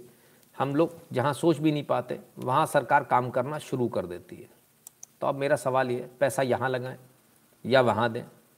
भिखारियों को दें या यहाँ लगाएँ? अब इसके बाद जब भारत की डिफेंस सिस्टम को इतना मज़बूत किया जा रहा है, कुछ लोग हैं जो बड़े परेशान हैं। करें तो करें क्या? हुँ? हम्म? कुछ लोग बहुत परेशान हैं। सुनिए। अब पिछले सात साल में हम देख रहे हैं कि गुट निरपेक्षता का की तो बात ही नहीं होती है। कि शांति की बात ही नहीं होती है। कि अमेरिकनों के गुलाम बनकर बैठे हैं और कहते हैं कि हमें बचा किसान बनकर बैठे हैं और कहते हैं कि हमें बचा किससे बचाओ वो कहते हैं कि चीन से बचो। कहें कि लेकिन चीन के सबसे करीब के दोस्त तो आप ही हो। फिर वो हो, लेकिन हमारा तब भी कुछ प्रतियोग चलेगा। तो इसलिए रूस के साथ जो हमारे संबंध हुआ करते थे, सन 2014 तक, वो काफ़ी कम हो चुके वाह। स्टेटमेंट, सबसे पहला स्टेटमेंट, कि अमेरिका के पास हाथ जोड़कर जाते हैं और कहते हैं, हमें बचा लो। किससे बचा लो? चीन से बचा लो। ये वो साहब हैं जिनकी सरकार 26 ग्यारह जैसा अटैक होने के बाद अमेरिका के पास गई थी हाथ जोड़ते हुए, ओबामा, हमें बचा लो, ओबामा, हमें बचा लो, पाकिस्तान से बचा लो। इनमें हिम्मत नहीं थी। सेनाएँ कह रही थी, हुक्म करो, पाकिस्तान मिटा देंगे। विश्व के नक्शे पर सब कुछ होगा, पर पाकिस्तान नाम नहीं होगा। पर हिम्मत नहीं दिखा पाए, भरोसा नहीं कर पाए सेना पर, सेना को ऑर्डर नहीं दे पाए कि जाइए, इस पर काम कीजिए। और उसके बाद जब दूसरी सरकार आई तो पाकिस्तान में जाके रोए। पहले पाकिस्तान ने पीटा तो अमेरिका जाके रोए कि ओबामा हमें बचा लो, और जब भारत में मोदी ने पीटा तो पाकिस्तान जाके रोए कि आप इन्हें हटाइए, हमें लाइए। इन्हें हटाइए, हमें लाइए। कहते हैं, रशिया से संबंध लगभग खत्म हो गए। दादा एस फोर हंड्रेड कहीं और से नहीं आया, रशिया से आया। इनकी जानकारी इनको देकर आओ भैया।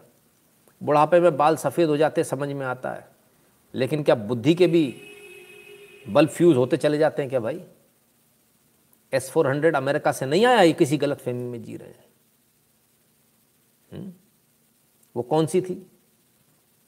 कौन सी राइफल थी? कल हमने आपको बताई थी। ए के थ्री ट्वेंटी थी, कौन सी थी?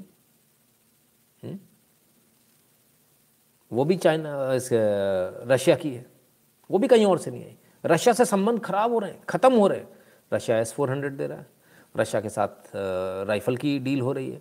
रशिया के साथ एस फाइव हंड्रेड और फाइव फिफ्टी की डील हो रही है। अभी चाइना को फोर हंड्रेड भी नहीं दिया है।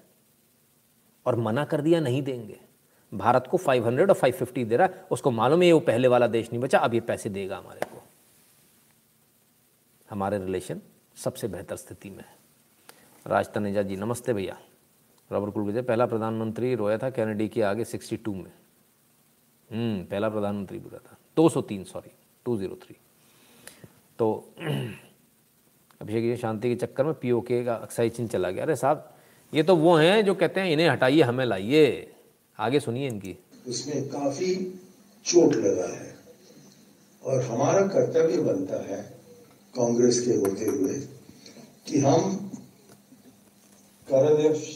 को और उनके साथियों को ये बताएँ कि जो भी आज की मौजूदा सरकार कर रही हो, हम उसके पक्ष में नहीं हैं कि हम चाहते हैं और उनके साथियों को ये बताएँ करदर्शिया को और उनके साथियों को ये बताएँ कि जो भी आज की मौजूदा सरकार कर रही हो, हम उसके पक्ष में नहीं हैं कि हम कांग्रेस के होते हुए, कि हम करण को और उनके साथियों को ये बताएँ कि जो भी आज की मौजूदा सरकार कर रही हो, हम उसके पक्ष में नहीं है कि हम चाहते हैं कि जो काम जेपी अग्रवाल और आर बी सिंह और हमारे दोस्त आशुतोष निधि ये करते रहे हैं, उसको हम प्रोत्साहन दें और इनका जो अभियान है, उसको हम अपनाएँ और कहें कि भारत रूस के रिश्ते जिंदाबाद जिंदाबाद। तो साहब, इनका कहना है, हम पूरी दुनिया को ये बताएँगे कि जो हम सरकार के साथ नहीं हैं। अब ज़रा इस स्टेटमेंट का मतलब समझ लीजिए। इस स्टेटमेंट का मतलब सीधा सीधा ये हुआ कि जब हम सत्ता में आएँगे तो आपकी जो डील है, इसको हम कैंसिल कर देंगे, क्योंकि हम इस सरकार के साथ नहीं है। यानी अगर आप कोई डील आज करने जा रहे हो तो सोच समझ कर करना, ये दो साल की डील है, दो साल बाद डील नहीं। इसका मतलब क्या होगा? इसका मतलब ये होगा कि जो विदेशी जो हमारे साथ डील करना चाह रहे हैं, चाहे वो एस फाइव फिफ्टी हो एस फाइव हंड्रेड हो। उसमें व्लादिमीर पुतिन पीछे हो जाए, उसमें रशिया पीछे हो जाए और रशिया दस बार सोचे कि हम डील करें या ना करें। ऐसा तो नहीं कि भारत एडवांस दे देगा, डील साइन कर लेगा, कल ये डील कैंसिल हो जाएगी और हमारा बना बनाया इक्विपमेंट फालतू हो जाएगा, बेकार हो जाएगा, कबाड़ हो जाएगा। क्योंकि कोई ऐसी चीज़ नहीं जिसको मार्केट में आप जाकर बेच लोगे। तो ये देश के साथ गद्दारी अब भी कांग्रेस की जारी है। आखिर हो क्या गया कांग्रेस को? किस प्रकार की राजनीति हो रही है? देश के साथ ही गद्दारी चल रही है। और आप सोचते हो ऐसे आप चुनाव जीतोगे? जनता इतनी मूर्ख नहीं है, सर। ये तो आप कब्र में डालते चले जा रहे हो कांग्रेस को। हुँ? Sir A K two zero three S four hundred Russian they are not even talking about S five hundred with any other country except India absolutely Sandesh Patil ji सिर्फ़ भारत को दिया जाएगा। ये आदमी भारत के साथ नहीं है। एब्सोल्युटली साहब ये रहा। अब जिनके साथ ये हैं, जरा बता दें, इनके लिए आज बुरी खबर है। आज मम्मी फिर रोएगी। आज रात फिर रोएगी और बुरका फाड़ कर रोएगी अम्मी। जम्मू कश्मीर में सुरक्षा बलों को मिली बड़ी कामयाबी, तीन आतंकियों को किया ढेर। ये मेरे देश की सेना का दमखम है, ये मेरे देश के जवान हैं, जो आज फिर इन्होंने तीन आतंकवादियों को मौत के घाट उतार दिया, कुत्ते की मौत मार दिया। आज मम्मी फिर रोएगी। आज मम्मी फिर रोएगी, बहुत ज़ोर से रोएगी, चूड़ियाँ तोड़ कर रोएगी। अरे, चूड़ियाँ तो पहनती नहीं है सॉरी बुरका फाड़ कर रोएगी। हम्म? तीन आतंकवादियों को। ये देश का दमखम, ये देश की सेना का दमखम, ये देश के जवानों का दमखम। दिल्ली तक पहुँचने नहीं दिया, आप तक पहुँचने नहीं दिया। वो मारने आपको आए थे। आपको जब जब मारने आता कोई, तब तक हमारे देश के सैनिक अपना सीना लगाते हैं। और सबसे मज़े की बात बुलेट प्रूफ जैकेट्स के साथ में ही आपको दिखेंगे। हुँ? हम्म? तो साहब, ये सब कुछ आपके सामने। और ये आतंक, आतंकवाद फैलाया कैसे जा रहा है? कश्मीर में ये पत्थरबाजी हो कैसे रही? कश्मीर को लेकर बड़े चिंतित थे। पूरी कांग्रेस का स्टैंड है। हम आएँगे तो धारा 370 फिर से लगा देंगे। इनको पूरा विश्वास है कि लगा देंगे, इनको पूरा विश्वास है कि कश्मीर में अराजकता फैला लेंगे। इनके साथ अलगावादी नेताओं को भी विश्वास। आखिर ये विश्वास क्यों है? आपने कभी सोचा है? वो पाँच सौ छः सौ रुपये वाला फंडा जो था, वो पैसा कहाँ जा रहा? वो पैसा भी इनके पास वापस आ जाता था। वो जो पाँच सौ रुपये पत्थर फेंकने के मिलते थे, वो भी इनके पास वापस आ जाते थे। इन्हीं के पास वापस। लोग खुद से खुशी से देकर जाते थे। कैसे? और इनको इतना कॉन्फिडेंस क्यों है? आइए, मैं आपको बताता हूँ। क्योंकि नई रिपोर्ट आई है, खुफिया रिपोर्ट। जम्मू कश्मीर में 17 से 33 वर्ष के 6 लाख लोगों को है ड्रग्स की लत। पढ़े चौंकाने वाली रिपोर्ट। दो दशक पहले तक घाटी में नशे के नाम पर गिने चुने लोग नशीले पदार्थ का इस्तेमाल करने वाले होते थे, जिसमें चरस या नींद की दवाइयाँ लेने वाले लोगों की संख्या ज़्यादा होती थी। अब छः लाख लोग, सत्रह से तैतीस, ये पूरे नहीं, सिर्फ़ सत्रह से तैतीस वाले वही पत्थरबाज। छः लाख लोग को ड्रग्स की लत है। यानी पत्थर फेंकने के लिए 500 का नोट दिया जाएगा और ड्रग्स जिसकी कीमत होगी महज 20-25 रुपए की पुड़िया पर वो 500 में दी जाएगी। पत्थर भी फेंकवा लिए, ड्रग्स बेच के वो पैसा भी वापस ले लिया, यानी पूरा काम फ्री में हो गया, बीस रुपये में काम हो गया और वो मूर्ख पत्थर फेंकने में लगे हैं, वो मूर्ख गोली खा रहे हैं क्योंकि उनको नशे की आदत पड़ी हुई है। ये चल रहा था। ये ड्रग्स आ कहाँ से रहा मालूम है आपको? ये ड्रग्स अफ़गानिस्तान से आता, पाकिस्तान के रास्ते, भारत में। ये कश्मीर से आता है और पंजाब से आता है। कुछ राजस्थान के पार्ट से भी आता है। तो ये पूरा प्रपंच चल रहा है। अब आपको समझ में आया क्यों पत्थर फेंकते थे और क्यों इतने कॉन्फिडेंट थे वहाँ के नेता? क्यों कॉन्फिडेंट थी कांग्रेस कि ये पत्थर फेंकना कभी बंद नहीं होंगे? क्योंकि नशे के आदि उनको पुड़िया चाहिए शाम को। देने वाले तो यही लोग हैं कि पत्थर फेंक, मर्डर कर, आतंकवादी बन, ड्रग्स मिलेगी। ये सब चल रहा था क्या? हुँ? हम्म? जनता के सामने धीरे धीरे सब कुछ आ रहा है। इसे मत सुनाओ, सर, नींद खराब होता है क्योंकि खून खोल जाता है। केजू की सुना दो, वो भी चलेगा, मगर इसे नहीं। देवव्रत जी। देवव्रत जी, जो सच्चाई है वो तो देखना पड़ेगा, सुनना पड़ेगा। It's all started our recent coming election Mishra ji, बिल्कुल। तो फिर क्या? तो पाकिस्तान क्या हमसे मज़बूत हो गया? क्या पाकिस्तान जो चाहेगा वो भारत के अंदर कर लेगा? क्या ये जो मूर्ख जा जाकर रो रहे हैं सुअर के सामने, कि इन्हें हटाइए, हमें लाइए तो ऐसा हो जाएगा, पाकिस्तान ऐसा कर लेगा? ये तो सोच रहे हैं। पाकिस्तान ने तो भाई साहब यहाँ पे इतना बड़ा आंदोलन करा दिया। पाकिस्तान सब कुछ कर लेगा, माई बाप है इनका, अब्बू है पाकिस्तान इनका। लेकिन अफसोस अफसोस। प्रधानमंत्री इमरान खान ने माना, पाकिस्तान हुआ कंगाल, बोले देश चलाने के लिए नहीं बचे पैसे। पाकिस्तान सरकार ने यह भी खुलासा किया है कि अब आने वाले दिनों में देश में मुद्रास्फीति महँगाई एक बड़े उछाल के मद्देनज़र दो महीने के भीतर कदम उठाने होंगे। लीजिए साहब। ओफो, इन्हें हटाइए, हमें लाइए। अब्बा तो कंगाल हो गया बाबूजी बाबूजी अब्बा तो कंगाल हो गया। अब्बा कह रहा है, हमारे पास पैसे नहीं है। अब क्या करोगे बेटा? जिस अब्बा के दम पर चल रहे थे, वो अब्बा तो कंगाल हो गया। ओहो हो। वो जो ड्रग्स भेज रहा भेज रहा था वहाँ से उसको भी सील कर दिया। पचास किलोमीटर तक समझ में आया? बीएसएफ का दायरा क्यों किया है? बस इसीलिए किया है। पचास किलोमीटर तक से बाहर तो नहीं जा पाएगा ना? पचास किलोमीटर तक ढल लेंगे। ले आओ, कौन सी ड्रग ला रहे हो? क्लियर है? समझ में आ गया? वो फैसला यहाँ समझ में आ गया? हर फैसला एक दूसरे से जुड़ा होता है। आपको बस समझने की ज़रूरत है। In nineteen eighty six Indian Navy refuse to take delivery of I Magar constructed by Garden Reach dock due to heavy time and cost over now modernisation of Indian Navy occurring at very fast pace. Absolutely, Chandrashekhar ji बिल्कुल यही हो रहा है। अब तो made make in India के तहत made in India Bharat में बन रही है पनडुब्बियाँ जो सोचा नहीं था कल्पना नहीं करी थी हमने। पंजाब में भी लत तो है पंजाब में भी आतंकवाद फैलेगा। अमन मित्तल जी बिल्कुल है ना? ये सब चीज़ें होंगी आपके सामने। खैर आइए ज़रा आगे देख लें। तो क्या सिर्फ़ बस इनसे यही करवा लो? ये क्या करेंगे? ये यही सब करेंगे। इनसे बंदूकें खरीदवा लो S four hundred S five hundred अरे कुछ विकास की बात करो। कुछ विकास किया कि नहीं किया? आइए विकास की बात भी कर ले भाई। देख लें ज़रा क्या चल रहा है। Shri M Visvesvaraya terminal. अरे टर्मिनल क्या है भाई? ज़रा इसको देखें। हम्म, हम्म बहुत सारी इसकी खूबियाँ दिखाई जा रही है। ज़रा इसको अंदर से देख लें तो समझ में भी आए। ये रहा आपके लिए। क्या बात है साहब क्या बात है। वाह। ना ना ना ना ना ना ना ना। एयरपोर्ट नहीं है सर ये। आ आ। ये रेलवे स्टेशन है। स्टेशन रेलवे स्टेशन ये देख रहे हो ना आप? हाँ ये एयरपोर्ट नहीं है, ये रेलवे स्टेशन है भाई साहब। हाँ। अब ऐसा कर रहे अब इस रेलवे स्टेशन पर, ये देखिए रेलवे का लोग है। अब इस रेलवे स्टेशन पे आपको एक ही चीज़ नहीं मिलेगी। रेलवे स्टेशन तो नया हो गया मॉडर्नाइज हो गया। मज़ा आ रहा है ना? मज़ा आ रहा है कि नहीं आ रहा? हुँ?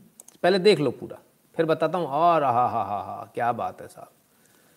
तो साहब, इस तरह के रेलवे स्टेशन अब आपके सामने ये बन रहे हैं, आपके सामने आ रहे हैं। अब इन पर सिर्फ़ एक ही चीज़ नहीं बनेगी, नहीं मिलेगी।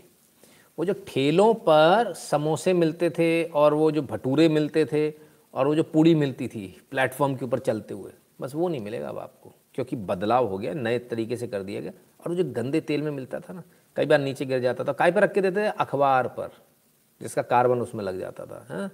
और एक दोने में सब्ज़ी। तो वो वाले जो अनहाइजीनिक था ना, बस वो सब मिलना बंद हो जाएगा। उसके लिए आप तैयार रहिएगा। ये मत कहिएगा कि यार वो पाँच रुपये वाली पूड़ी नहीं मिल रही। उसके लिए जनता खाने के स्टॉल्स लगे होते हैं। आज भी देश में जनता खाना मिलता है। भारत सरकार के जो केटरिंग सर्विस है, वहाँ से मिलता है राइट भारत को बढ़ते रोक एजेंडा चीन, पाक के यूएसए के असली एजेंट। हम्म, बिल्कुल। रंजन मांटा जी के देश अब बुलेट प्रूफ जैकेट एक्सपोर्ट कर रहा है। पहले तो पैसा ना होने के का हवाला दिया करते थे ex defence ministers Ranjan Manta ji मैं आपको बताता हूँ सन 2000 या 2002 के आसपास की बात है। टाइम्स ऑफ़ इंडिया में न्यूज़ छपी कि भारत ने ऐसी ड्रेस डिज़ाइन करी जो बड़ी खतरनाक जो आप वो देखते हो ना आगे वो लगा हुआ भारत ने भारत में बेंगलोर के आईआईटी के लोगों ने किया था। है ना? तो उस न्यूज़ को मैंने पढ़ा बड़ा गर्व हुआ मुझे। बड़ा गर्व हुआ। बाद में पता चला कि भारत में बनी हुई ड्रेस अमेरिकन पहनेंगे, लेकिन भारतीय नहीं पहन पाएँगे, पैसा नहीं है हमारे पास में। सोचिए आप, वो जो ड्रेस पहन रहे हैं, हमारे यहाँ बनी हमारे यहाँ डिज़ाइन हुई है। अब हमारे लोगों को मिल रही है। बनी तब भी भारत में ही थी, बाहर नहीं बनी थी। दमखम भारत में तब भी था, आज भी है। इन लड़कों में तब भी उतनी ताकत थी जितनी आज है।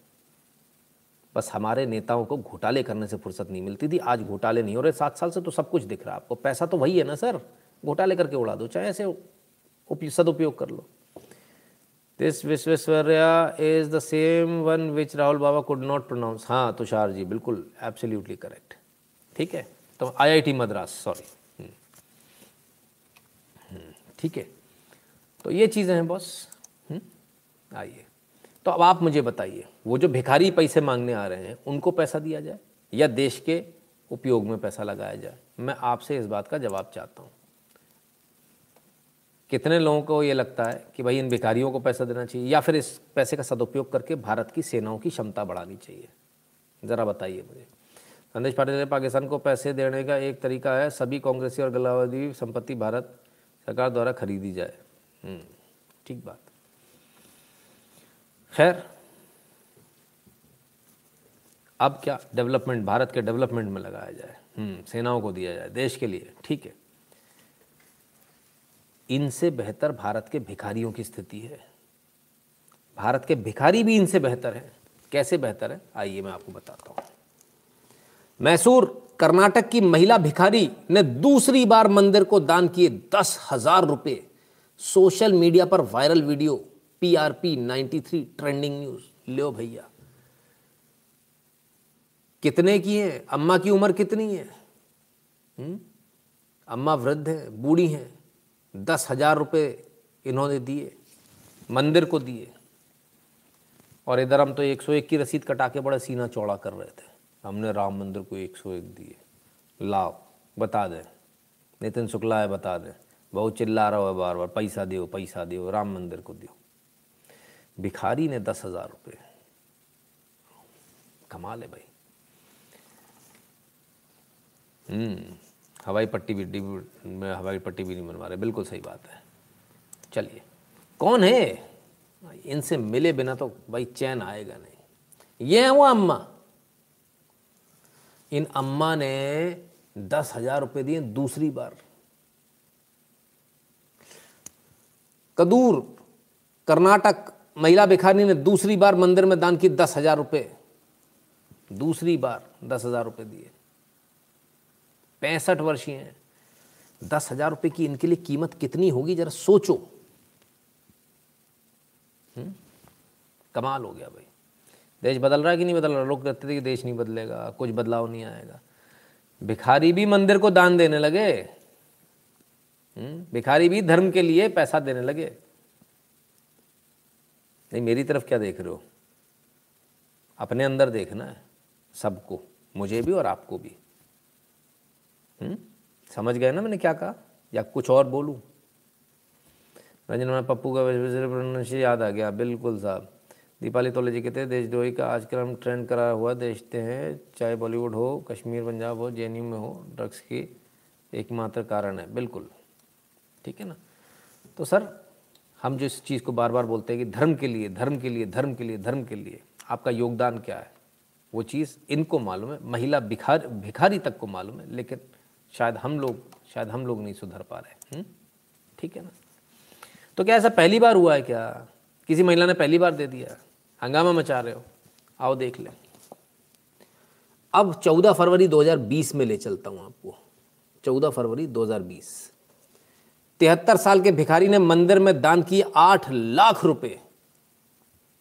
ये मंदिर के पुजारी जानकारी दे रहे हैं। आठ लाख रुपए भिखारी ने मंदिर में दान किए। ये हैं दिल से रईस लोग। ये हैं जो धर्म को बचा रहे हैं आज तक। इन्हें भिखारी कहते हैं हम। कमाल है भाई। अगर ये भिखारी है तो शायद फिर तो मैं ये कहूँगा कि मैं इनसे बड़ा भिखारी हूँ। क्योंकि इन्होंने तो अपना जीवन का सब कुछ दे दिया। लोगों से मांग मांग कर जो लिया था, वो सब कुछ दे दिया। हमने अभी तक सब कुछ नहीं दिया। तो इसलिए इन, अगर लाइन लगेगी तो ये हमसे पहले खड़े होंगे, हम इनसे बाद में होंगे। अगली बार से किसी गरीब आदमी, किसी भिखारी को दुत्कारने से पहले दो बार सोचिएगा ज़रूर। ऐसा ना हो। या उसे लाइन में से, मंदिर की लाइन में लगा तो उसको धक्का दे के आगे बढ़ने की कोशिश मत कीजिएगा। ऐसा ना हो, भगवान के ज़्यादा करीब हो। हम्म? और भगवान आप पर टेढ़ी निगाह कर दें। सोचिएगा ज़रूर। नमस्कार sir first time live attend कर रही हूँ। टाइम इशू रहता है। आपका डेली वीडियो देखती हूँ। प्लीज़ अपनी हेल्थ का ध्यान रखिएगा। जय श्री राम। ऋतु सैनी जी डॉक्टर ऋतु सैनी जी बहुत बहुत धन्यवाद। ऋषा जी कहते हैं always praise South India they are great तो चलिए साहब, और आगे बढ़ लें, और देख लें, और क्या क्या न्यूज़ है। तो ये तो हमने भिखारियों की बात करी। आइए, करोड़पतियों की बात कर लें। अरबपतियों की, खरब पतियों की बात कर लें। ये माइला, अडानी, अंबानी ओ हो हो एक तरफ़ अंबानी है, एक तरफ़ अडानी है। दोनों गुज्जू भाई है रे बाबा। हाँ क्या हो गया ऐसा दोनों के बीच में? आइए देखें जरा। हम्म। मुकेश अंबानी को पछाड़ गौतम अडानी बने एशिया के सबसे अमीर शख्स। आई शाबाश। अंबानी पीछे, अडानी आगे, गौतम अडानी, एशिया के सबसे अमीर शख्स बन गए। मुकेश अंबानी को पीछे छोड़ दिया। लो भैया, बताओ सूट बूट की सरकार है तो कॉरपोरेट मोदी के दोस्त हैं, मोदी के दोस्त। अब क्या करें? ओहो, आइए। मुकेश अंबानी को पीछे छोड़ गौतम अडानी बने एशिया के सबसे अमीर आदमी। लो भैया, सब जगह ही आ रहा है। रीना जी बहुत बहुत धन्यवाद आपका। तो साहब, अंबानी और अडानी की सरकार, बड़े लोगों की सरकार, बड़े लोगों को इसमें दर्द हो रहा होगा। न्यूज़ छापनी नहीं आई न्यूज़ वालों को। अगर अडानी ने मुकेश अंबानी को पीछे छोड़ा तो ये बात तो पक्की हुई कि पहले नंबर पर अगर अडानी है तो दूसरे नंबर पर अंबानी होंगे। ये देश के लिए गौरव की बात है कि भारत माँ के दो बेटे, भारत माँ के सपूत एशिया पर राज कर रहे हैं, एशिया पर पहले और दूसरे नंबर पर टिके हुए ये तो हमारे लिए गर्व की बात है। हमारे मीडिया को तो इसको गर्व के साथ छापना चाहिए था कि भारत के बढ़ते कदम, भारत के, भारत माँ के दो बेटे एशिया पर राज कर रहे हैं, कल पूरे विश्व पर करें, हम तो ये चाहते हैं। विश्व के सबसे अमीर आदमी बने। हैं तो भारतीय है। भारत में ही धंधा कर रहे हैं। कहीं बाहर नहीं जा रहे तो हमें तो खुश होना चाहिए इस बात पर। पर अफसोस, हमारे मीडिया ने न्यूज़ भी छापी तो कैसी छापी? अंबानी को पछाड़ के अडानी। ये न्यूज़ का छापने का तरीका है। बड़ा अफसोस है। अंबानी से आगे निकले अडानी। ये थोड़ा पॉजिटिव होता है। अंबानी को क्यों पछाड़ेंगे? कोई युद्ध चल रहा है क्या कि अंबानी को पछाड़ना है, अडानी को आगे जाना है? सब अपना अपना बिज़नेस कर रहे हैं। और बिज़नेस में आगे पीछे चलता है, ये हमेशा लगा रहता है। और ये ये कॉम्पिटिशन बहुत पॉजिटिव कॉम्पिटिशन है। और हम तो चाहेंगे ये कॉम्पिटिशन और आगे बढ़े। इसमें और लोग आए। मैं तो चाहता हूँ विश्व के टॉप टेन जो रईस आदमी उसमें टॉप टेन दस के दस भारतीयों और दस भारतीय आपस में कंपटीशन कर रहे हो। ऐसा दिन भी आएगा, आप याद रखिएगा इस बात को। और आपके जीते जी आएगा, मेरे जीते जी आएगा। वो दिन भी आएगा, बहुत जल्द आएगा। हम्म? वासिम वेटरेन, वेटरे वेटरेनेरियन और हॉस्पिटल से वापस आ गए। ओके, ठीक है। चलिए। अडानी अम्बानी की बात हो रही, कोई किसानों की बात ही नहीं कर रहा। किसानों की बात भी कर रहे हैं तो गड़बड़ हो जाएगा। आइए, देखें। मैंने प्रधानमंत्री को बधाई दी है कि आपने बहुत अच्छा काम किया है। आप समाधान की तरफ़ बढ़े हैं। किसानों की एमएसपी की मांग मान लें और एक कमेटी बना दें तो मसला हल हो जाएगा और किसान उठ जाएँगे। कृषि कानून वापस लेने पे ए आई एन आई पर से सत्यपाल मलिक, राज मेघालय का मतलब ये आदमी मानेगा नहीं। ये नहीं मानेगा भाई। अभी सैक सत्यपाल मलिक चल गया तो भी इनको चैन नहीं पड़ा मतलब अब इनको दूसरी डोज, इनको एक टेरामाइसिन और देनी पड़ेगी। हुँ? हम्म? ये मानेंगे नहीं ऐसे। ठीक है ना? चलिए, आगे देखते हैं। किसानों के एजेंट बने बैठ रहे हैं आजकल। इन्हें लग रहा है बहुत बड़े नेता बन जाएँगे। हम्म?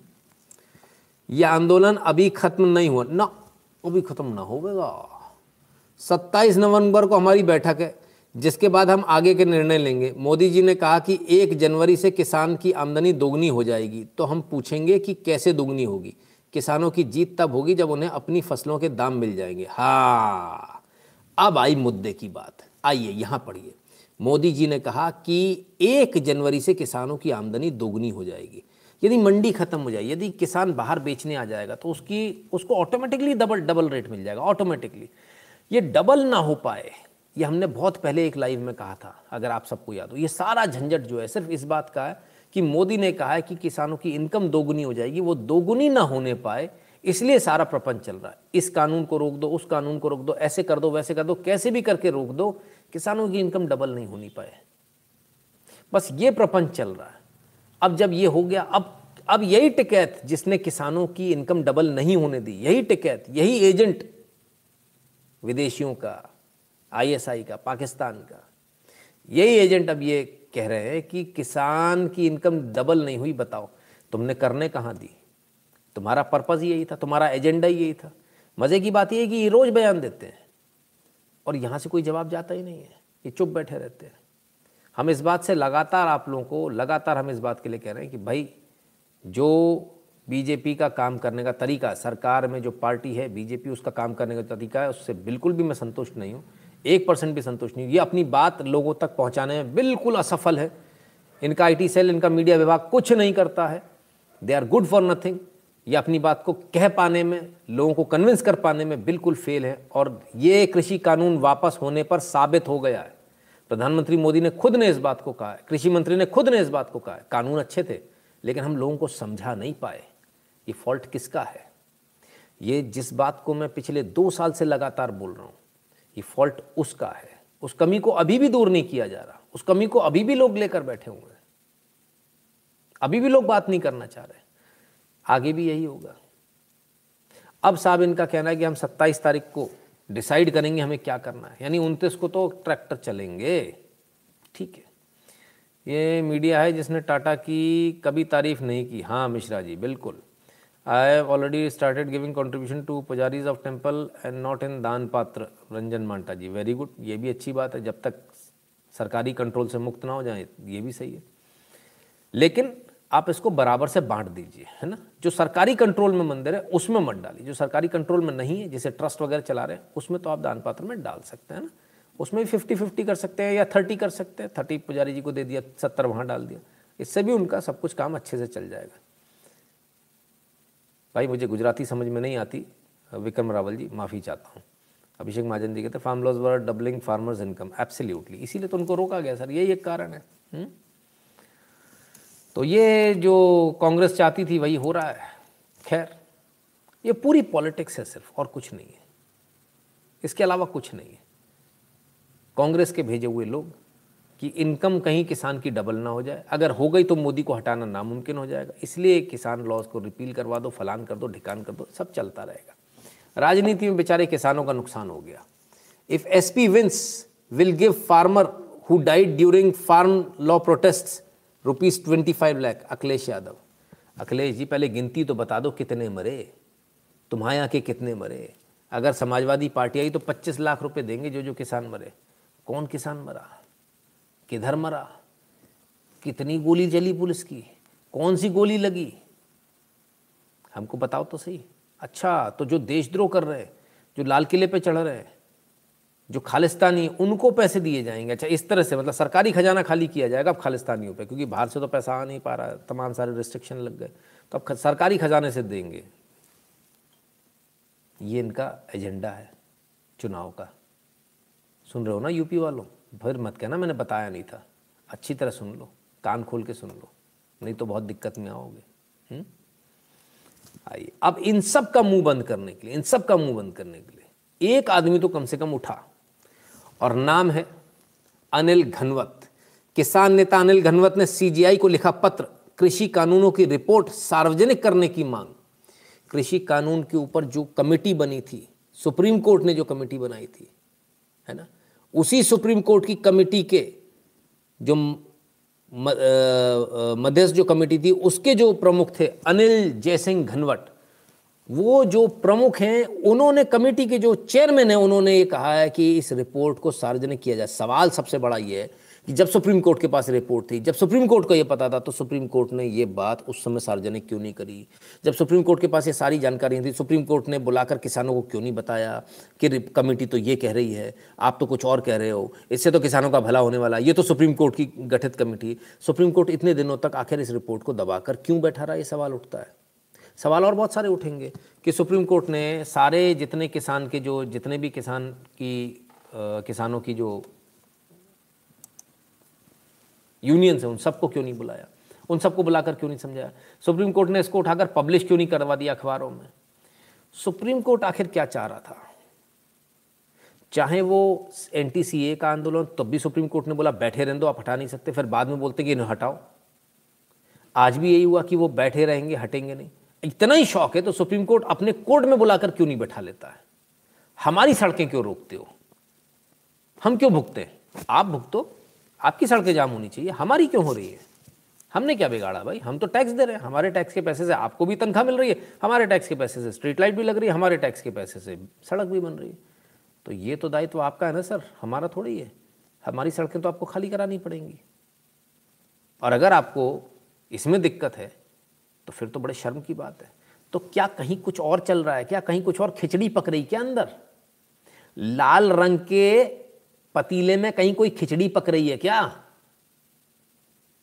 लोग तो ऐसे ही बता रहे हैं। हमने तो पूछा, गाँव वालों से पूछा, वो कह रहे ना वो करो गाँव वालों से पूछो मैंने। मैंने भी दिल्ली वालों से पूछा, वो कर रहे जी, लाल लाल पतीलों में कुछ पकड़ हाँ खिचड़ी पकड़ी कौन कर रहे दिल्ली वाले कह रहे सही है यार। हज़ार पंद्रह सौ गुंडे लो अब उनके साथ बैठ जाओ। बलात्कार करो उस जगह पर। लोगों को ज़िंदा जला दो। कोई दिक्कत नहीं। कोई कुछ नहीं कहेगा। कोई सू मोटो नहीं होगा। कमाल है। कमाल की बात है। आइए। कृषि कानून सुप्रीम कोर्ट पैनल सदस्य ने सीजीआई को लिखी चिट्ठी। का किसानों की गलतफहमी दूर करने के लिए सार्वजनिक की जाए रिपोर्ट। ये तो पहले भी हो सकता था ना सर। पहले क्यों नहीं सार्वजनिक की गई? ये 24 नवंबर की न्यूज़। ये 24 नवंबर। तो ये पहले क्यों नहीं किया गया? ये सवाल देश की जनता सुप्रीम कोर्ट से पूछेगी, डंके की चोट पर पूछेगी। जवाब देना पड़ेगा। तनख्वाह हमारे टैक्स के पैसे से मिलती, कहीं बाहर से नहीं आती। न सरकार अपनी जेब से दे देती है। और दे देती तो सरकार हमसे टैक्स लेना बंद कर दे। खुद से दे दे, उसको जहाँ से मिल रहा हो। खेती करती है सरकार तो खेती करके कमा के ले आए। श्रीकांत दास जी, धन्यवाद। काइट फ्लायर जी बहुत बहुत धन्यवाद भैया आपका। सर पेपाल पे चले जाए करो। पेपाल पे ज़्यादा ईजी है है ना? क्योंकि कमेंट तो आपने करना नहीं था।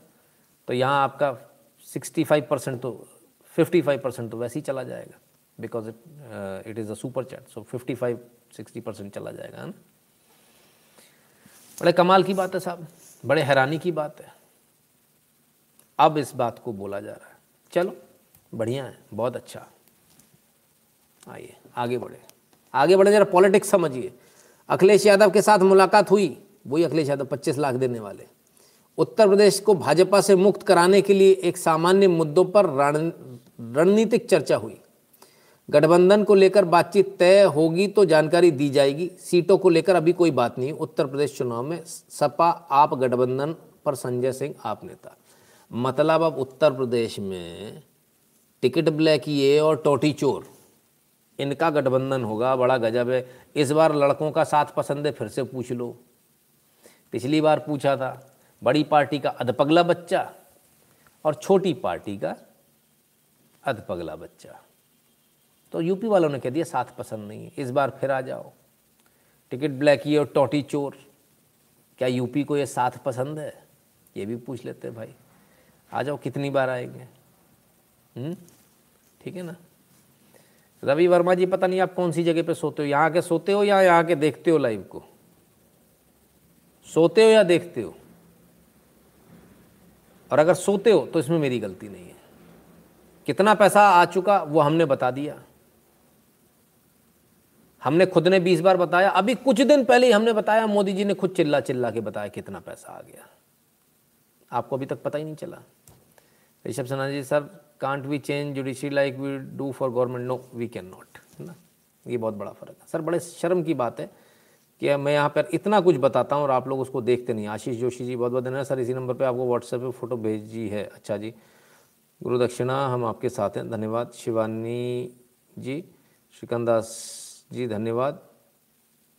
चलिए। तो ये स्थिति है साहब। खैर, पता नहीं कब रिपोर्ट होगी। तो ये सब गठबंधन बना रहे वो क्या कह रहे हैं उसको? महागठबंधन। Mega mega. हमको तो समझ में नहीं आया भैया। इतना बड़ा गठबंधन। आइए इस गठबंधन का असर देख लें। यूपी, सोनिया के गढ़ में कांग्रेस को बड़ा झटका। रायबरेली सदर से बागी एमएलए अदिति सिंह बीजेपी में शामिल। लो भैया। कहाँ से? कहाँ से? रायबरेली। ओ हो हो हो हो सोनिया जी। अच्छा मतलब पिछली बार बच्चे को हरा दिया। इस बार मम्मी को हराने की जुगाड़ हो गई है। मम्मी के पैरों के नीचे से ज़मीन खिसका ली गई है भैया। सोनिया के गढ़ से उनकी एमएलए अदिति सिंह भाजपा में शामिल हो गई हैं। अब क्या करें? बड़ी आफत है। हम्म? समझिए क्यों ये बहुत बड़ी खबर है? यूपी कांग्रेस के आखिरी किले में दरार, आखिरी किले में चर्चित एमएलए आदित्य सिंह बीजेपी में शामिल। ये बहुत बड़ी खबर है, बहुत बड़ी खबर इसलिए है क्योंकि एकमात्र सीट जो ऐसी जिसको कहा जा रहा था, ये तो बची ही है, इसका कुछ नहीं होगा। इसमें भी सेंध लगा दी बीजेपी ने। रायबरेली अगर अगली बार बीजेपी जीत जाए तो बहुत बड़ी बात मत समझिएगा। जब पिछली बार मैं सर्वे करने गया था, तब मैंने बड़े स्पष्ट रूप से कहा था, राहुल गांधी हार सकते हैं। और जब मैंने कहा था, राहुल गांधी हार सकते हैं तो बहुत सारे लोगों ने बोला था, बोले, आप गए हैं वहाँ, आप देख रहे हैं। और जब लोगों ने पूछा रायबरेली, हमने कहा, रायबरेली तो आप हिला भी नहीं सकते।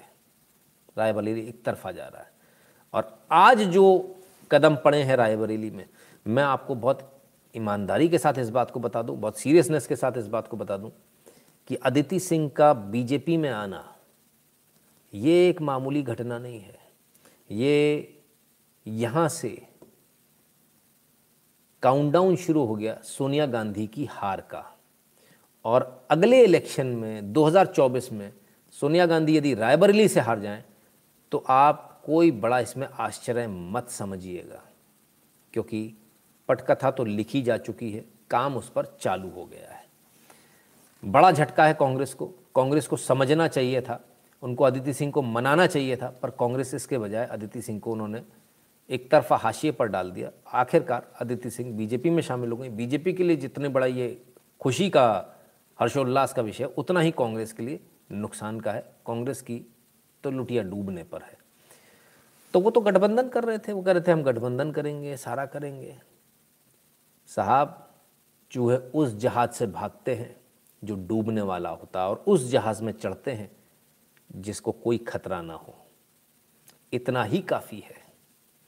Sir government decide to cremate body dead body of terrorist by Hindu rituals whether terrorism reduce can do seventy two Shakti Prasad ji बिल्कुल ऐसा करना चाहिए घासलेट डाल के फूक देना चाहिए? क्या कृषि कानून वापस लेना बहुत बड़ी भूल है सी ए थ्री सेवेंटी वापसी के लिए क्या फिर यही नाटक होगा? बिल पर पुनर्विचार करना और संसद में फिर में पारित कानून वापस लेना, इसमें बहुत बड़ा फ़र्क है। दीपाली जी, कंडीशन क्यों वापस लिया वो हमने बता दिया। अब ये सही है, गलत है, ये तो आप निर्णय करें, लेकिन भाई मुझे तो मैं तो अभी तक ये नहीं कह पा रहा हूँ कि सही है, गलत है, लेकिन क्योंकि बात फिर वहीं आ जाती है कि किसानों के हित में लाए थे और देश हित में वापस लिया। तो ये एक उनका स्टेटमेंट है जिससे हमको सारा कुछ समझना चाहिए। परशु विवेक जी कहते हैं, टिकट ब्लैक का टा, टोटी चोर कट्टा फिर गठबंधन तो तटबंधन हो ही गवा भैया। हाँ तटबंधन हो गया। ठीक, बिल्कुल सही बात है। ठीक है, कहाँ आप लोग भी इतना दिमाग लगा रहे हो? हम्म? चलिए, आगे आते हैं। तो क्या सिर्फ़ कांग्रेस से ही लोग आ रहे हैं? देख लें जरा। कांग्रेस विधायक अदिति सिंह और बीएसपी विधायक वंदना सिंह ने थामा बीजेपी का दामन। अरे गजब रे गजब। तो बीएसपी से भी आ गई। लो भैया। वंदना सिंह भी आ गई। ऐसा तो नहीं कि आईटी सेल वाले कोई फर्जी खबर चला रहे हो इन लोगों का, है? ज़रा देखें। आइए। एएनआई से न्यूज़ ले लीजिए। उत्तर प्रदेश कांग्रेस विधायक अदिति सिंह और बहुजन समाज पार्टी की विधायक वंदना सिंह, बीजेपी प्रदेश अध्यक्ष स्वतंत्र देव सिंह की मौजूदगी में भाजपा में शामिल हुई। तो सब दोनों शामिल हो गए। अदिति सिंह भी शामिल हो गई और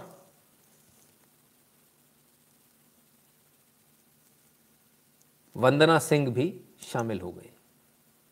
लीजिए। दोनों देवियाँ सामने। तो अब भाई कौन जीत रहा, कौन हार रहा, समझ में आ रहा होगा। लोग भाग भाग कर कौन से जहाज़ में चढ़ रहे हैं, जो डूबने वाले जहाज़ हैं, उससे भाग रहे हैं, जो सेल करने वाला जहाज़ है, उसमें चढ़ रहे हैं। क्लियर है? Bangalore border is having 150 cow trespassing pocket now all are under BSF इसलिए दीदी में जाके गिर, दीदी ने जाके गिड़गिड़ाया हम्म। दीदी गिड़गिड़ाया, दीदी क्या किया भगवान जाने। लेकिन दीदी आज छाया हुआ है। दीदी बहुत जोर से छाया हुआ है उड़ी बाबा आटो आक्टम आक्टम ভালোবাসি हाँ भैया सुब्रमण्यम स्वामी के साथ दीदी गजब हो गया भाई इस तस्वीर के लिए अगर कोई जिम्मेदार है तो अगर सुब्रमण्यम स्वामी को कोई जितना जिम्मेदार बोले उतना ही जिम्मेदार वो लोग भी हैं जिन्होंने सुब्रमण्यम स्वामी को ट्रोल कर करके गाली दे दे के उनको इस मुकाम पर पहुँचा दिया कि वो बीजेपी की भी बुराई करने लगे। और अब बीजेपी के अगेंस्ट में जो लोग काम कर रहे हैं, उनके साथ भी मिल रहे हैं। वो उनका कैरेक्टर कैसा होगा, वो एक अलग बात है। लेकिन कम से कम हमको ये सोचना चाहिए ट्विटर पे जिस प्रकार से उनको ट्रोल किया गया, खासकर बीजेपी आईटी सेल द्वारा जो ट्रोल किया गया, उसकी आवश्यकता नहीं थी। किसके कहने पर ट्रोल हुए, किसके कहने पर यह किया गया, हमें आज तक समझ में नहीं आया। यदि आप किसी को अपना दोस्त ना, एक बहुत पुराने बुज़ुर्ग एक कहावत कहते हैं यदि आप किसी को अपना दोस्त ना बना पाओ तो कम से कम अपना दुश्मन ना बनाओ। शायद बीजेपी ने ये बात सीखी नहीं। और ये बीजेपी आईटी सेल का और बीजेपी जो मीडिया, जो जितने भी लोग हैं इनके ये कि इनकी बहुत पुरानी टैक्टिक्स है। जो इनके साथ जब तक इनके फ़ायदे के लिए, तब तक उसको बड़ा आराम से इस्तेमाल करते हैं और किसी भी वक्त उठाकर उसको देशद्रोही का टैग लगा दिया जाता है। ये छुट भैयों द्वारा। ये बड़ी अपने आप में एक विध्वंसकारी मानसिकता, इससे बचना चाहिए। आप अच्छा क्या कर रहे हैं वो बताइए।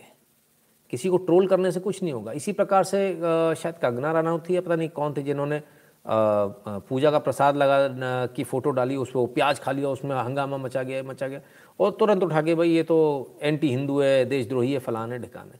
ये एक इनका पेट जो लूज़र्स होते हैं ना सर, उनका ये काम होता है। Don't be a loser for God sake और कल आपको ऐसा भी देखने को मिल सकता है कि जब हम इनके खिलाफ में बोलें तो ये हो सकता है हमारी भी छोटी छोटी क्लिपिंग काट के लगा दें। पूरी वीडियो नहीं लगाएँगे, छोटी क्लिप काट के कुछ का कुछ बताने का प्रयास करेंगे बिकॉज़ दे आर लूजर्स तो मैं आज की तारीख में, आज 24 ग्यारह 2021 को मैं आपको इस बात को बता रहा हूँ। भविष्य में कभी आपको दिखे तो इसको क्लिपिंग काट के अपने पास रख लीजिएगा, बहुत काम आएगी।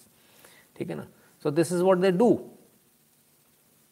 और ये बड़े शर्म की बात है, बड़े शर्मनाक है कि इस प्रकार से तो भाई आप सिर्फ़ अपने दुश्मन बढ़ाते चले जाओगे। इस प्रकार से तो बीजेपी का सिर्फ़ नुकसान होगा। बीजेपी का तो फ़ायदा नहीं होने वाला है। तो ये बीजेपी के मीडिया सेल को सोचना चाहिए, इस फ़ोटो के लिए असल जिम्मेदार कौन लोग हैं? हम्म? इस फ़ोटो के लिए असल जिम्मेदार कौन है? अमन मित्तल जी कहते हैं, स्वामी जी, सही आदमी नहीं, आप मिले हैं क्या उनसे? मुझे तो नहीं मालूम वो कैसे आदमी, मैं तो नहीं मिला। मैं तो भाई साहब उनके साथ खाना वाना नहीं खाया, मेरी तो दोस्ती यारी नहीं है भाई, मैं तो आज तक नहीं मिला। मैंने आज तक बात भी नहीं करी। अगर आप मिले तो सर यहाँ मुझे बता दीजिए कि आप मिलें आपकी मुलाकात है आप जानते हैं वो आदमी सही नहीं है। कौन आदमी सही है कौन आदमी गलत है सर ये हम डिसाइड करने वाले कोई नहीं होते। मेरा सिर्फ़ इतना सा कहना है जो सही नहीं है उसको छोड़ दिया जाए। उसको गाली दे दे के अपना एंटी ना किया जाए। है ना? अगर हमको लगता है कोई सही नहीं है हम उससे छोड़ के धीरे से आगे निकल जाएँ। अगर मैं यहाँ पर इतने सारे लोग आते हैं? हम्म, अगर मैं सबको गाली देने लगूँ एक एक बारी बारी करके एक एक एक ही को दूँगा? लेकिन एक ज़माना वो आएगा, एक समय वो आएगा, जब एक साल बाद तीन सौ पैंसठ मेरे दुश्मन यहाँ तैयार होंगे, जो मेरे खिलाफ में काम कर रहे होंगे। ठीक है? इसलिए जब आप बड़े होते हो, जब आपकी पोजीशन बड़ी होती है तो आपको थोड़ी समवाई भी रखना, सीखना चाहिए। ट्रोल करने से, चिढ़ाने से कुछ नहीं होता। हम्म? ममता बनर्जी से मिले सुब्रमण्यम स्वामी, कयासों के बीच बीजेपी सांसद ने टीएमसी प्रमुख की तारीफों के पुल बांधे। लीजिए साहब, ठीक है? ठीक है? हम्म। अटल जी की सरकार स्वामी नहीं गिराई थी। अच्छा जी, बड़ी जल्दी याद आ गया। इसीलिए आप उनको राज्यसभा से ले आए। मतलब आपका शीर्ष नेतृत्व बीजेपी का इतना घटिया, उसको इतना भी नहीं मालूम। आप ये कहना चाहते हैं, आप ये कहना चाहते हैं कि अमित शाह को समझ नहीं है, आपको समझ ज़्यादा है? ये आई सेल के छर्रों को समझ जाता है, ये ट्रोलर्स को समझ जाता है। आप ये कहना चाहते हैं? आप ये कहना चाहते हैं कि मोदी को समझ नहीं है, आप लोगों को समझ जाता है? आईटी सेल के ट्रोलर्स को, छर्रों को, इनको समझ जाता है? आप ये कहना चाहते हैं? I beg to differ sorry मैं इस बात को नहीं मानता। इन बोनों को मैं बहुत अच्छी तरह से पहचानता हूँ। इन बोनों की हैसियत कितनी है, वो भी मुझे बहुत अच्छी तरह से पता है। वो माला में घुसना, वो नेताजी में धक्का लगा के बस फ़ोटो खिंचाना, इसके अलावा इनको कुछ नहीं आता। ये वो बोने हैं जो खुद सामने आकर एक शब्द लिख नहीं सकते। ये दूसरों का चोरी करके कॉपी पेस्ट करने वाले बोने हैं। और इनका हमेशा से, कोई आज का नहीं, हमेशा का ट्रैक रिकॉर्ड यही रहा है। ये जो व्यक्ति सही चल रहा होता, उसको ये ज़बरदस्ती गाली देना शुरू कर देते हैं कि वो चिढ़ जाए और चिढ़कर उल्टा बोलने लगे। फिर ये दौड़ कर जाए, देखो देखो, ये तो हमारा विरोधी है। तो बेसिकली क्यों किया जा रहा है, जानते हैं? ये इसलिए किया जा रहा है, मुझे तो कुछ नहीं आता। अपन दस लोग हैं मुझे कुछ नहीं आता। मैं आप आपके नाम से फ़ायदा कमा रहा हूँ। ठीक है, बहुत बढ़िया। लेकिन जैसे ही मुझे लगे कि आप कहीं मेरे बराबर या मेरे से ऊपर निकल जाओगे तो मैं आपको परेशान दूसरों से करवाना शुरू कर दूँगा और दूसरों से परेशान करवा कर मैं इतना परेशान कर दूँगा कि आप पार्टी, सरकार या नेताओं के खिलाफ कुछ बोल दो और जैसे ही आपने बोला तो हम ले जाकर वहाँ ले जाकर साबित कर देंगे कि भैया देखो, ये आदमी तो इस लायक नहीं है, इसको दूर रखो। देखो, ये तो अपना विरोधी है। तो जो खुद कुछ नहीं कर पाता वो दूसरों के लिए इसी प्रकार से अड़चने डालते रहते हैं ये लोग, ये वही लोग हैं जो दूसरों के टांग बिड़ाते रहते हैं, इनका यही काम है। मेरा निवेदन है, ऐसे लोगों से बीजेपी जितनी जल्दी निजात पालेगी, उतना अच्छा होगा, बीजेपी के लिए अच्छा होगा। ठीक है ना? मुझे लगता है कृषि बिल समझाने के लिए हमारी टीम नितिन शुक्ला को ही ज़मीन पर उतरना पड़ेगा, आपकी राय। अरिंदम जी, सर कितना उतरेंगे? है ना? हमारा जो काम है, हम यहाँ पर बैठ कर कर रहे हैं, है ना? सर आईटी सेल वाले कौन है सर? ये तो मुझे भी आज तक समझ में नहीं आया। मुझे तो इनका आईटी सेल ही समझ में नहीं आईटी सेल का काम होता है, सरकार जो कर रही है, उसको प्रोपोगेट करना। एकमात्र इनका आईटी सेल ऐसा दिखता है, जो दूसरों को ट्रोल करने में अपना समय निकालता है, उनके स्टिकर्स बनाने में, उनका मज़ाक उड़ाने में। मज़ाक उड़ाते उड़ाते आपका मज़ाक उड़ जाएगा। इस पार्टी का मज़ाक उड़ जाएगा, सरकार का मज़ाक उड़ जाएगा। दूसरों का मज़ाक उड़ाने में समय बर्बाद मत कीजिए। आपने क्या किया है? वो बताने में समय लगाइए तो ज़्यादा अच्छा होगा। कंस्ट्रक्टिव काम कीजिए। डिस्ट्रक्टिव काम में कुछ नहीं रखा है। ये मेरी एक सलाह है, कोई भी आईटी सेल। मैंने और बहुत सारे आईटी सेल देखे, वो सब अपना अपना काम करते हैं। वो सब इस इस बेवकूफ़ी नहीं पड़ते, वो मुझे बड़े अफसोस के साथ कहना पड़ता है कि भाई, बड़ी दिक्कत वाला काम है। हम्म? ठीक है ना?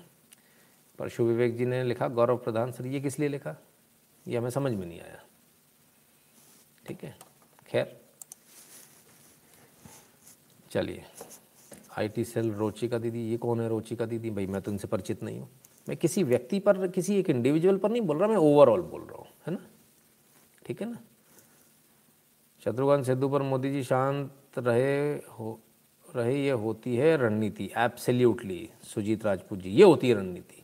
बिल्कुल शांति से अपना काम करना है ना? आई सेल के पैसे से पार्टी की खुमारी चढ़ रखी है। अब सर, मैं इस बारे में कोई कमेंट नहीं करूँगा ना, मैं सिर्फ़ इतना कहूँगा, सभी लोग कंस्ट्रक्टिव काम करें डिस्ट्रक्टिव की जगह बहुत अच्छा होगा भाजपा सांसद गौतम गंभीर को मिली जान से मारने की धमकी, बढ़ाई गई सुरक्षा। अरे बाबा अरे बाबा, लो भैया। राजनीति की बात चल रही तो धमकी भी बात कर ले। In terms of regimentation C P I is better than BJP there is no doubt about it Abhijeet ji, इसमें कोई दो है ही नहीं, है ना? उन्होंने, उनका जो कैडर बेस है वो बिल्कुल डिफरेंट लेवल पर खेलता। तो वो इनको धमकी मिली तो क्या वाकई में मिली है? भाई देख लेते हैं, गौतम गंभीर के जो पीएस हैं, उन्होंने ये शिकायत दर्ज करवाई है पुलिस के पुलिस को डीसीपी सेंट्रल डिस्ट्रिक्ट दरियागंज को, और ये उनका लेटर है। इस इस प्रकार से उनको धमकी मिली है नौ बजकर बत्तीस मिनट पर। और ये बड़ा अपने आप में कमाल की बात है कि गौतम गंभीर जैसे व्यक्ति जो कि इतना अच्छा काम कर रहे हैं, किचन चला रहे हैं, लोगों को खाना खिला रहे हैं, तमाम सारे अच्छे काम कर रहे हैं, पूरा गार्बेज का हीप उन्होंने जो पहाड़ लगा हुआ था ख़त्म कर दिया, उनको भी धमकी देने वाले लोग मौजूद हैं। कमाल है। हम्म? रविंद्र सिंह राजपूत जी कहते हैं, हर बार मोदी जी इलेक्शन नहीं जिताएँगे बीजेपी वालों को सोचना चाहिए, इसमें कोई दो राय नहीं है। हम्म? ठीक है ना? सुरेंद्र कुमार वर्मा जी कहते हैं, स्वामी जी, पेंडुलम है। सुरेंद्र कुमार वर्मा जी, आप आईटी सेल से हैं क्या? पेंडुलम शब्द तो उन्हीं का है। पेंडुलम शब्द तो वही लोग इस्तेमाल करते हैं। पेंडुलम, और कौन कौन से शब्द हैं? हम्म? बहुत सारे शब्द हैं उनके। और क्या? हैदर। हुँ? हम्म? और कौन कौन से? मैं बोलूँ? पता मुझे सब कुछ है, सर, मैं बस बोल नहीं रहा, मेरा मुँह मत खुलवाइए। ना बोलूँ, उतना ही अच्छा है। अगर बोलना शुरू करूँगा तो बड़ी दिक्कत हो जाएगी, है ना? इसलिए अच्छा रहेगा।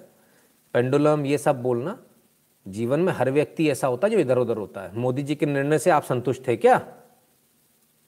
आप संतुष्ट थे तो आप पेंडुलम हो, क्योंकि आप विरोध में चले गए। पेंडुलम नहीं होने का मतलब क्या? आप कुछ भी कह दो, नहीं। मतलब आप हर समय खड़े रहो। आप थे क्या? आप नहीं थे ना? आपको भी गलत लग रहा था ना निर्णय? किसने सही बताया? मैंने सही बताया आपको। तो ये पेंडुलम हो गए आप। ऐसे पेंडुलम हो जाएँगे। इसको पेंडुलम बोलते तो आप सारे लोग पेंडुलम हो फिर। ठीक है? और मैं मैं कौन हूँ? फिर उस लिहाज से मैं मास्टर स्ट्रोकवादी बन गया जो भाई साहब एक मेरे को बता रहे थे। फ्री फोकट में। मैं तो सच बता रहा हूँ सर आपको। सबको वही बोलना पड़ा बाद में आके। बोलना ही पड़ेगा। सच तो वही है। जाओगे कहाँ? तो क्या आप सारे पेंडुलम हो गए? मैं अब आप सबसे एक जवाब चाहता हूँ। क्या आप सब पेंडुलम हो? ये गंदे शब्द, एक दूसरे को गाली देने वाले शब्द, इनसे हम बाहर आना होगा हमको। हुँ? हम्म? काम नहीं बनेगा वरना। ठीक है ना? इसको समझना होगा। लोगों को कई बार चीज़ें समझ में आएँगी, कई बार नहीं आएँगी। इंसान है। कई बार लोगों से गलतियाँ होंगी। क्योंकि उनको आपने इन्फॉर्मेशन दी नहीं। ये किसकी गलती है? हुँ? किसकी गलती है? इन्फॉर्मेशन नहीं देना। हम तो आपको लगातार इन्फॉर्मेशन दे रहे हैं। जो नहीं दे रहे, उनकी गलती। जिनका काम है, वो काम नहीं कर रहे। It is not our job मेरा काम यहाँ ये बैठ कर नहीं है कि मैं आपको बैठ कर ये समझाऊँ समझाऊँ। क्योंकि वो एक न्यूज़ थी, इसलिए हमने आपको अंदर इनसाइडर जो हमारे पास न्यूज़ थी, हमने आपको बता दिया। पर क्या ये हमारा जॉब है? नहीं। ये जॉब तो किसी और का है। तो उसको करना चाहिए। वो क्यों नहीं कर रहा? ठीक है? आप पेंडुलम है हाँ या ना? क्योंकि बहुत सारे लोग, जब मैंने पिछली बार वोटिंग कराई थी, उसमें अस्सी फ़ीसदी लोगों का कहना था कि मोदी जी का निर्णय गलत है। मेरे समझाने के बाद, दो दिन बाद मैंने फिर से वोटिंग कराई। उसमें अस्सी फ़ीसदी लोगों का कहना था, नहीं, ये निर्णय सही है। तो आप पेंडुलम हो गए, सर। कभी आप हाँ कहते हो, कभी आप ना कहते हो, कभी आप हाँ कहते हो, कभी आप ना कहते हो। तो आप पेंडुलम हो। मैं ओपन चैलेंज करता हूँ ये नाम रखने वालों को। मैं ओपन चैलेंज करता हूँ अपने इस लाइव के माध्यम से नाम रखने वालों को। अगर आपके अंदर हिम्मत है, अगर आपके अंदर हैसियत है तो ओपन प्लेटफॉर्म पर ओपन स्टेज पर मैं आपसे बहस करने के लिए तैयार हूँ। मुझे कोई दिक्कत नहीं है। और जो भी मुझे हराएगा, मैं उसके पैर छू कर वहाँ से निकलूँगा। और बोलिए, उम्र का भी कोई लिहाज नहीं है मुझे। छोटे से छोटा हो, कोई दिक्कत नहीं है। गलत चीज़ पर मत जाइए, आपस में तोड़ने पर मत जाइए, लोगों को जोड़िए। तोड़िए मत। ऐसे हिंदुओं में भी बहुत सारे लोग हैं जो हिंदुत्व का नुकसान करते रहते हैं चौबीस घंटे बैठ के हम्म? हमारी समझाइश है। ये मेरे बाप की पार्टी थोड़ी है। मैं इसका मेंबर थोड़ी हूँ कि मुझे इसकी इसका लेकर वो चलूँगा। हम्म? मैं तो कुतुब मीनार हूँ। सर, बहुत सारे झूमती मीनार भी हैं। ठीक है ना? जवाब नहीं आया सर। बहुत सारे लोग एकदम से जवाब देते हैं, yes yes, no no no. इस बार किसी का जवाब नहीं आया पेंडुलम वाली बात पे। हम्म? वाप कानून वापस लेना शायद गलत है, क्योंकि कानून सही थे, लेकिन अभी ज़रूरी है। हाँ।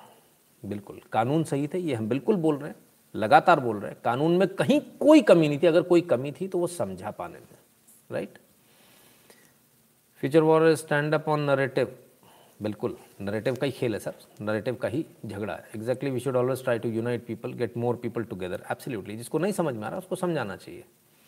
मैं तो पेंडुलम नहीं, शिवानी जी, पेंडुलम कोई नहीं था कोई पेंड मैं मैं ये गंदे शब्द, मैं ये गंदे शब्दों का उपयोग ये कटाक्ष में अपने व्यूअर्स के साथ या अपने परिवारजनों के साथ नहीं कर सकता। ये मेरा परिवार है, इसके साथ मैं ऐसा क्यों करूँ? मैं किसी को कटाक्ष क्यों करूँगा? सुबह ग्यारह बजे तक हमको खुद नहीं समझ में आया, हुआ क्या? पैरों के नीचे ज़मीन, सिर के ऊपर से आसमान गायब हो गया, ये क्या हुआ? एक बजे तक कुछ कुछ समझ में आया। एक बजे के बाद असल स्टोरी समझ में आई। दोपहर के एक बजे के बाद, जबकि ये मेरे जैसे आदमी जिसके पास में दुनिया भर के कॉन्टैक्ट्स हैं, दुनिया भर की चीज़ चीज़ें हैं। तब हमारा ये हाल है। अच्छे अच्छे को पल्ले नहीं पड़ा, सर। बड़े बड़े न्यूज़ चैनल्स को पल्ले नहीं पड़ा। चार दिन बाद वापस लौट कर आए, जो मैंने कहा, उस पर चार दिन बाद आए। आप लोगों ने मुझे बताया, मुझे तो पता भी नहीं था। ठीक है? तो let us let us do something which is good which is constructive let us for God sake let us stop abusing each other भगवान के लिए। इसको बंद करें। एक दूसरे को गाली देने से कुछ नहीं होने वाला है। मेरा उन सभी लोगों से निवेदन है। मैं नहीं जानता वो आई सेल वाले हैं भी या नहीं हैं। वो किस नाम से आईडी चलाते हैं, भगवान मालिक है, लेकिन बड़े बड़े उनके फॉलोअर्स बहुत बड़े बड़े हैं, उन सभी से मेरा हाथ जोड़कर निवेदन है, भाई इस सबको बंद करो अच्छा कंस्ट्रक्टिव वर्क करो। सरकार बहुत काम करती है, उन कामों को लेकर आइए, उन कामों को लेकर बताइए जनता के बीच में कि हमने ये काम किया। राधा दन ये फलाना, ये ढिकाना है, ये हैदर है, ये फलाना है, ढिकाना है कम ऑन पेंडुलम है हाँ? फिर वो बोलते मास्टर स्ट्रोकवादी है। तो इस पेंडुलम स्ट्रोकवादी इन सबसे ज़रा निजात पा लीजिए। हम्म? ठीक है ना?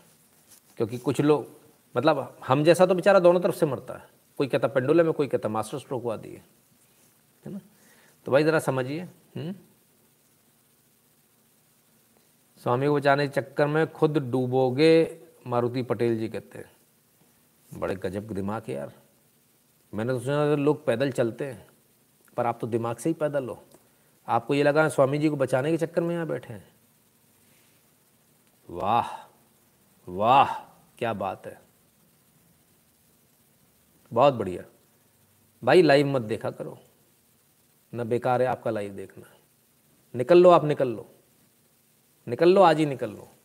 मत देखा करो। आपका कोई फ़ायदा नहीं है आपका लाइव देखने का। बुद्धि बहुत मोटी है भाई साहब। आपको मेरी बात समझ में नहीं आएगी। जाओ आप चैन से सो जाओ जाके।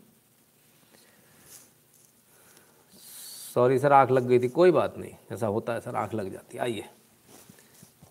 Road should be made like Katrina Kaif's cheeks और एक गजब, गालों की बात याद आ गई। पहले हेमा मालिनी के लिए किसी ने कहा था, आज फिर से आ गए। अरे गजब, कमाल है भाई।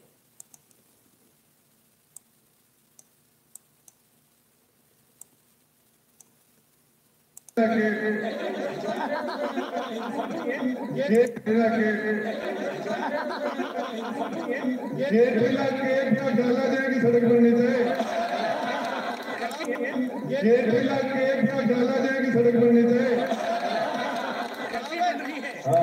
जितने बदतमीज़ ये साहब हैं, उतनी ही बदतमीज़ जनता भी है भाई।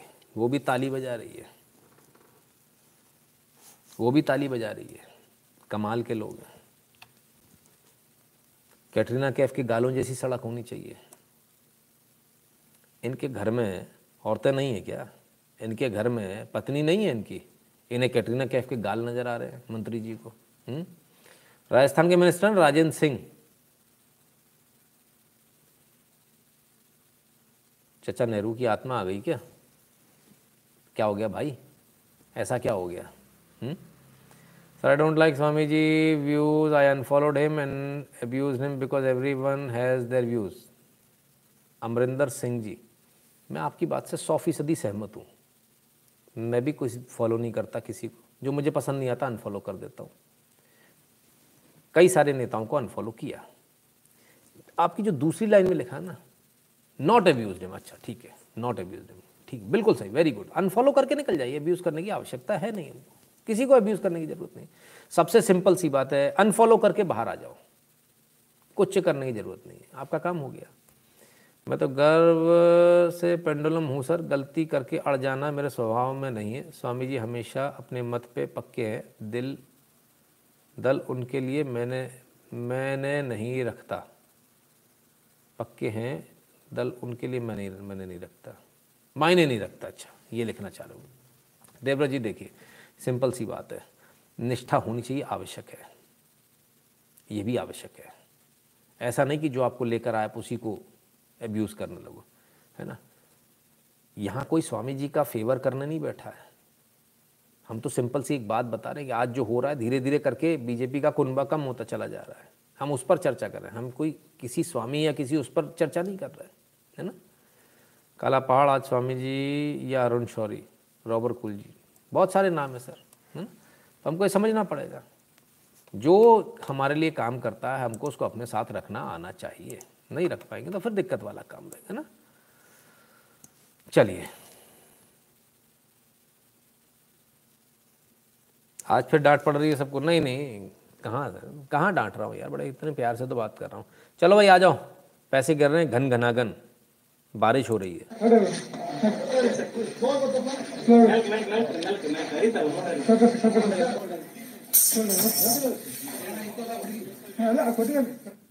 कर्नाटक में ड्रेन पाइप में से पैसा निकल रहा है साहब। कमाल हो गया। लीजिए, नोट के नोट। बताओ, ऐसा गजब। कमाल ही हो गया भैया। ये लो, पैसे के पैसे आ रहे हैं, दैत दनादन। ऐसा कभी देखा? नहीं देखा? हाँ। ये पैसा पाइपों में भरा रहता है। ये पैसा पाइप में भरा रहता है।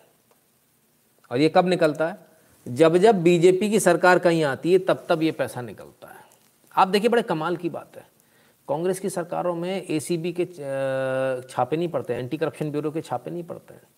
बीजेपी की सरकार आती है, तब ये पैसा निकाला पीडब्ल्यूडी के इंजीनियर है, कलबुर्गी, कर्नाटका से। पकड़े गए। ऐसा ही कुछ हाल मध्य प्रदेश में भी पंद्रह सालों में रहा था। ज़बरदस्त छापे पड़े थे। मज़े की बात यह है कि जिन्होंने दिग्विजय सिंह सरकार में पोस्टिंग पाई थी वो मोटे पैसे कमाए थे। दिग्विजय सिंह जी ने आरोप लगाया कि बीजेपी के राज में करप्शन हो रहा है। अरे बीजेपी के राज में करप्शन हो रहा होता तो बीजेपी थोड़ी छापे मार रही होती सर। इतना तो कॉमन सेंस एक ठेले वाले में भी होता है। हुँ? तो ये सारे छापे तब पड़ते हैं साहब जब बीजेपी सत्ता में आ जाती है किसी रा, राज्य में। तो जो भ्रष्टाचारी हैं उनको बड़ी आफत हो जाती है, बड़ी दिक्कत हो जाती है उनको। आइए। अब एक वो खबर जिसका मैं बड़े, बड़ा समय से समर्थक था। U I D I looking to use smartphones as universal authenticator CEO U I D A I यानी कि आधार कार्ड वाले unique identification authority of India इनका कहना है स्मार्टफ़ोन को यूनिवर्सल ऑथेंटिकेटर के तरह से हम इस्तेमाल कर सकते उन्होंने तमाम सारे इसमें वो दिए।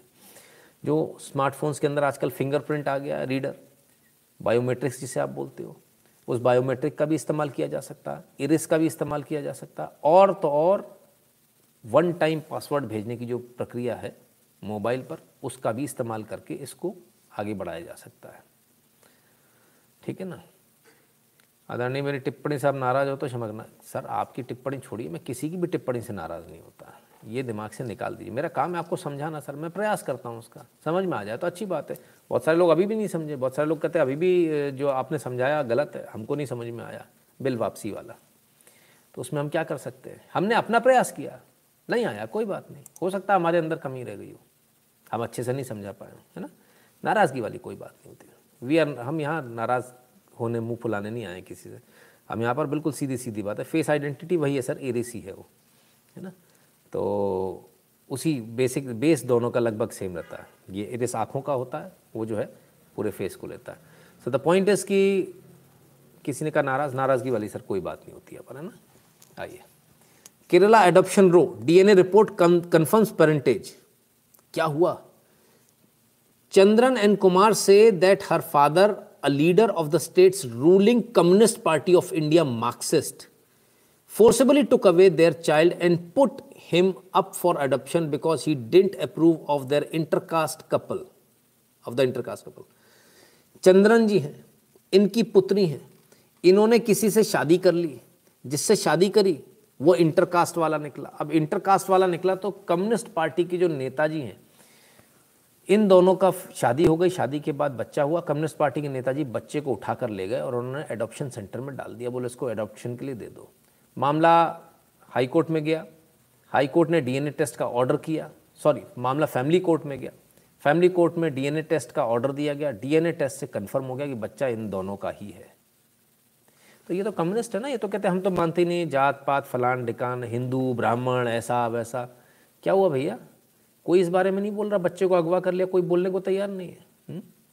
नितिन जी, धन्यवाद। कोई बोलने को तैयार नहीं है। कमाल है भाई, कमाल है? एडमिन अगर देख रहे हो तो किसी ने कहा है, हुकर गेमिंग फालतू कमेंट करता है आप पर। भाई, इनको ब्लॉक कर दीजिए, है ना? चलिए, आइए। सिर्फ़ ऐसा नहीं कम्युनिस्ट यहाँ के ऐसे सब जगह के ऐसे चाइना के कम्युनिस्ट दिखा देता हूँ। China demands Tencent submit new apps and updates to inspection report. वही टेंसेंट टेक्नोलॉजीज़ जिसको भारत ने बैन किया चाइना ने हंगामा मचाया, ओहो इंटॉलरेंस हो रही है। वही चाइना खुद अपने यहाँ इसी टेंसेंट से उसकी नई ऐप और उसकी अपडेट मांग रहा है। पहले इंस्पेक्शन कराओ कि तुम कहीं कुछ ऐसा तो नहीं कर रहे जो चाइना की गवर्नमेंट के खिलाफ में जा रहा हो। कुछ ऐसी जानकारियाँ एकत्र तो नहीं कर रहे। हम जो कहेंगे वैसा चलेगा। ये वो लोग हैं। नितिन जी, आपकी एज क्या? राजीव शर्मा जी एजलेस हूँ, बच्चे के साथ बच्चा हूँ, बूढ़े के साथ बूढ़ा हूँ। है ना? तो एजलेस हूँ। ठीक है? एज के बारे में सर क्या करेंगे? आइए। अब एक आपको नज़ारा दिखाता हूँ। इस नज़ारे को देखिए। और समझिए क्या है ये।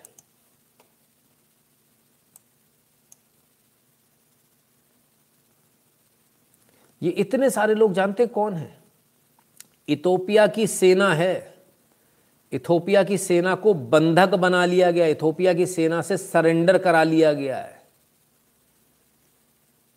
इतने सारे लोग, सोचिए आप, बाप रे बाप, ख़त्म ही नहीं हो रहा।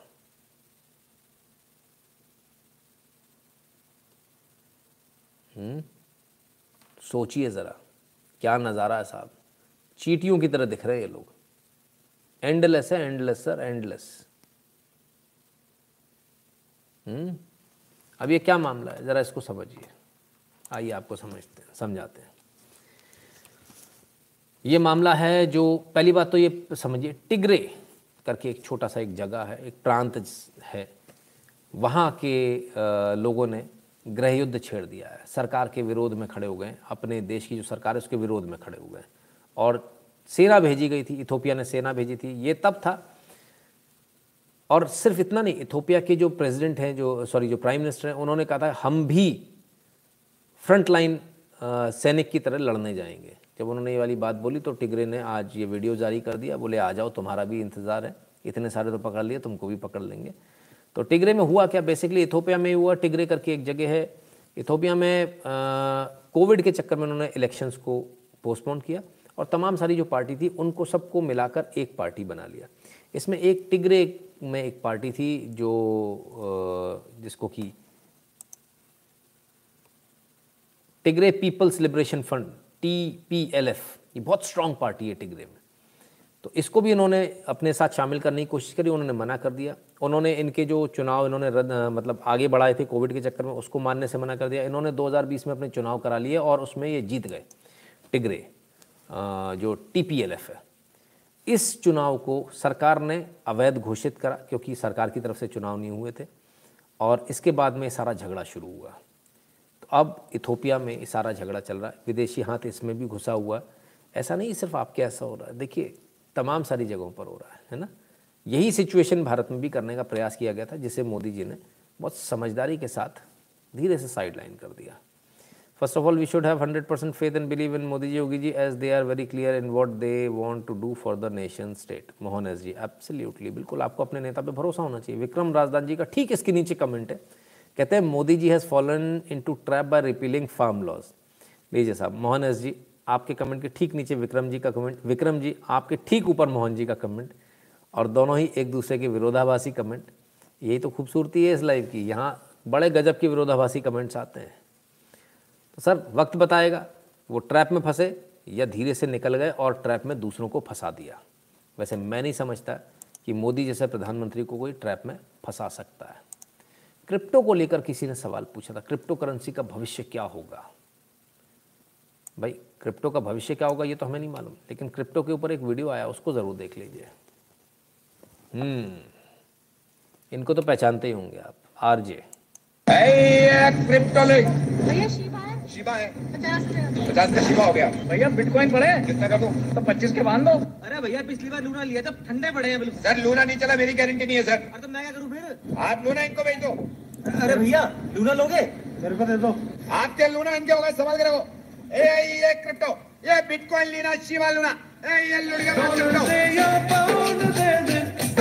ए ये क्रिप्टो ले।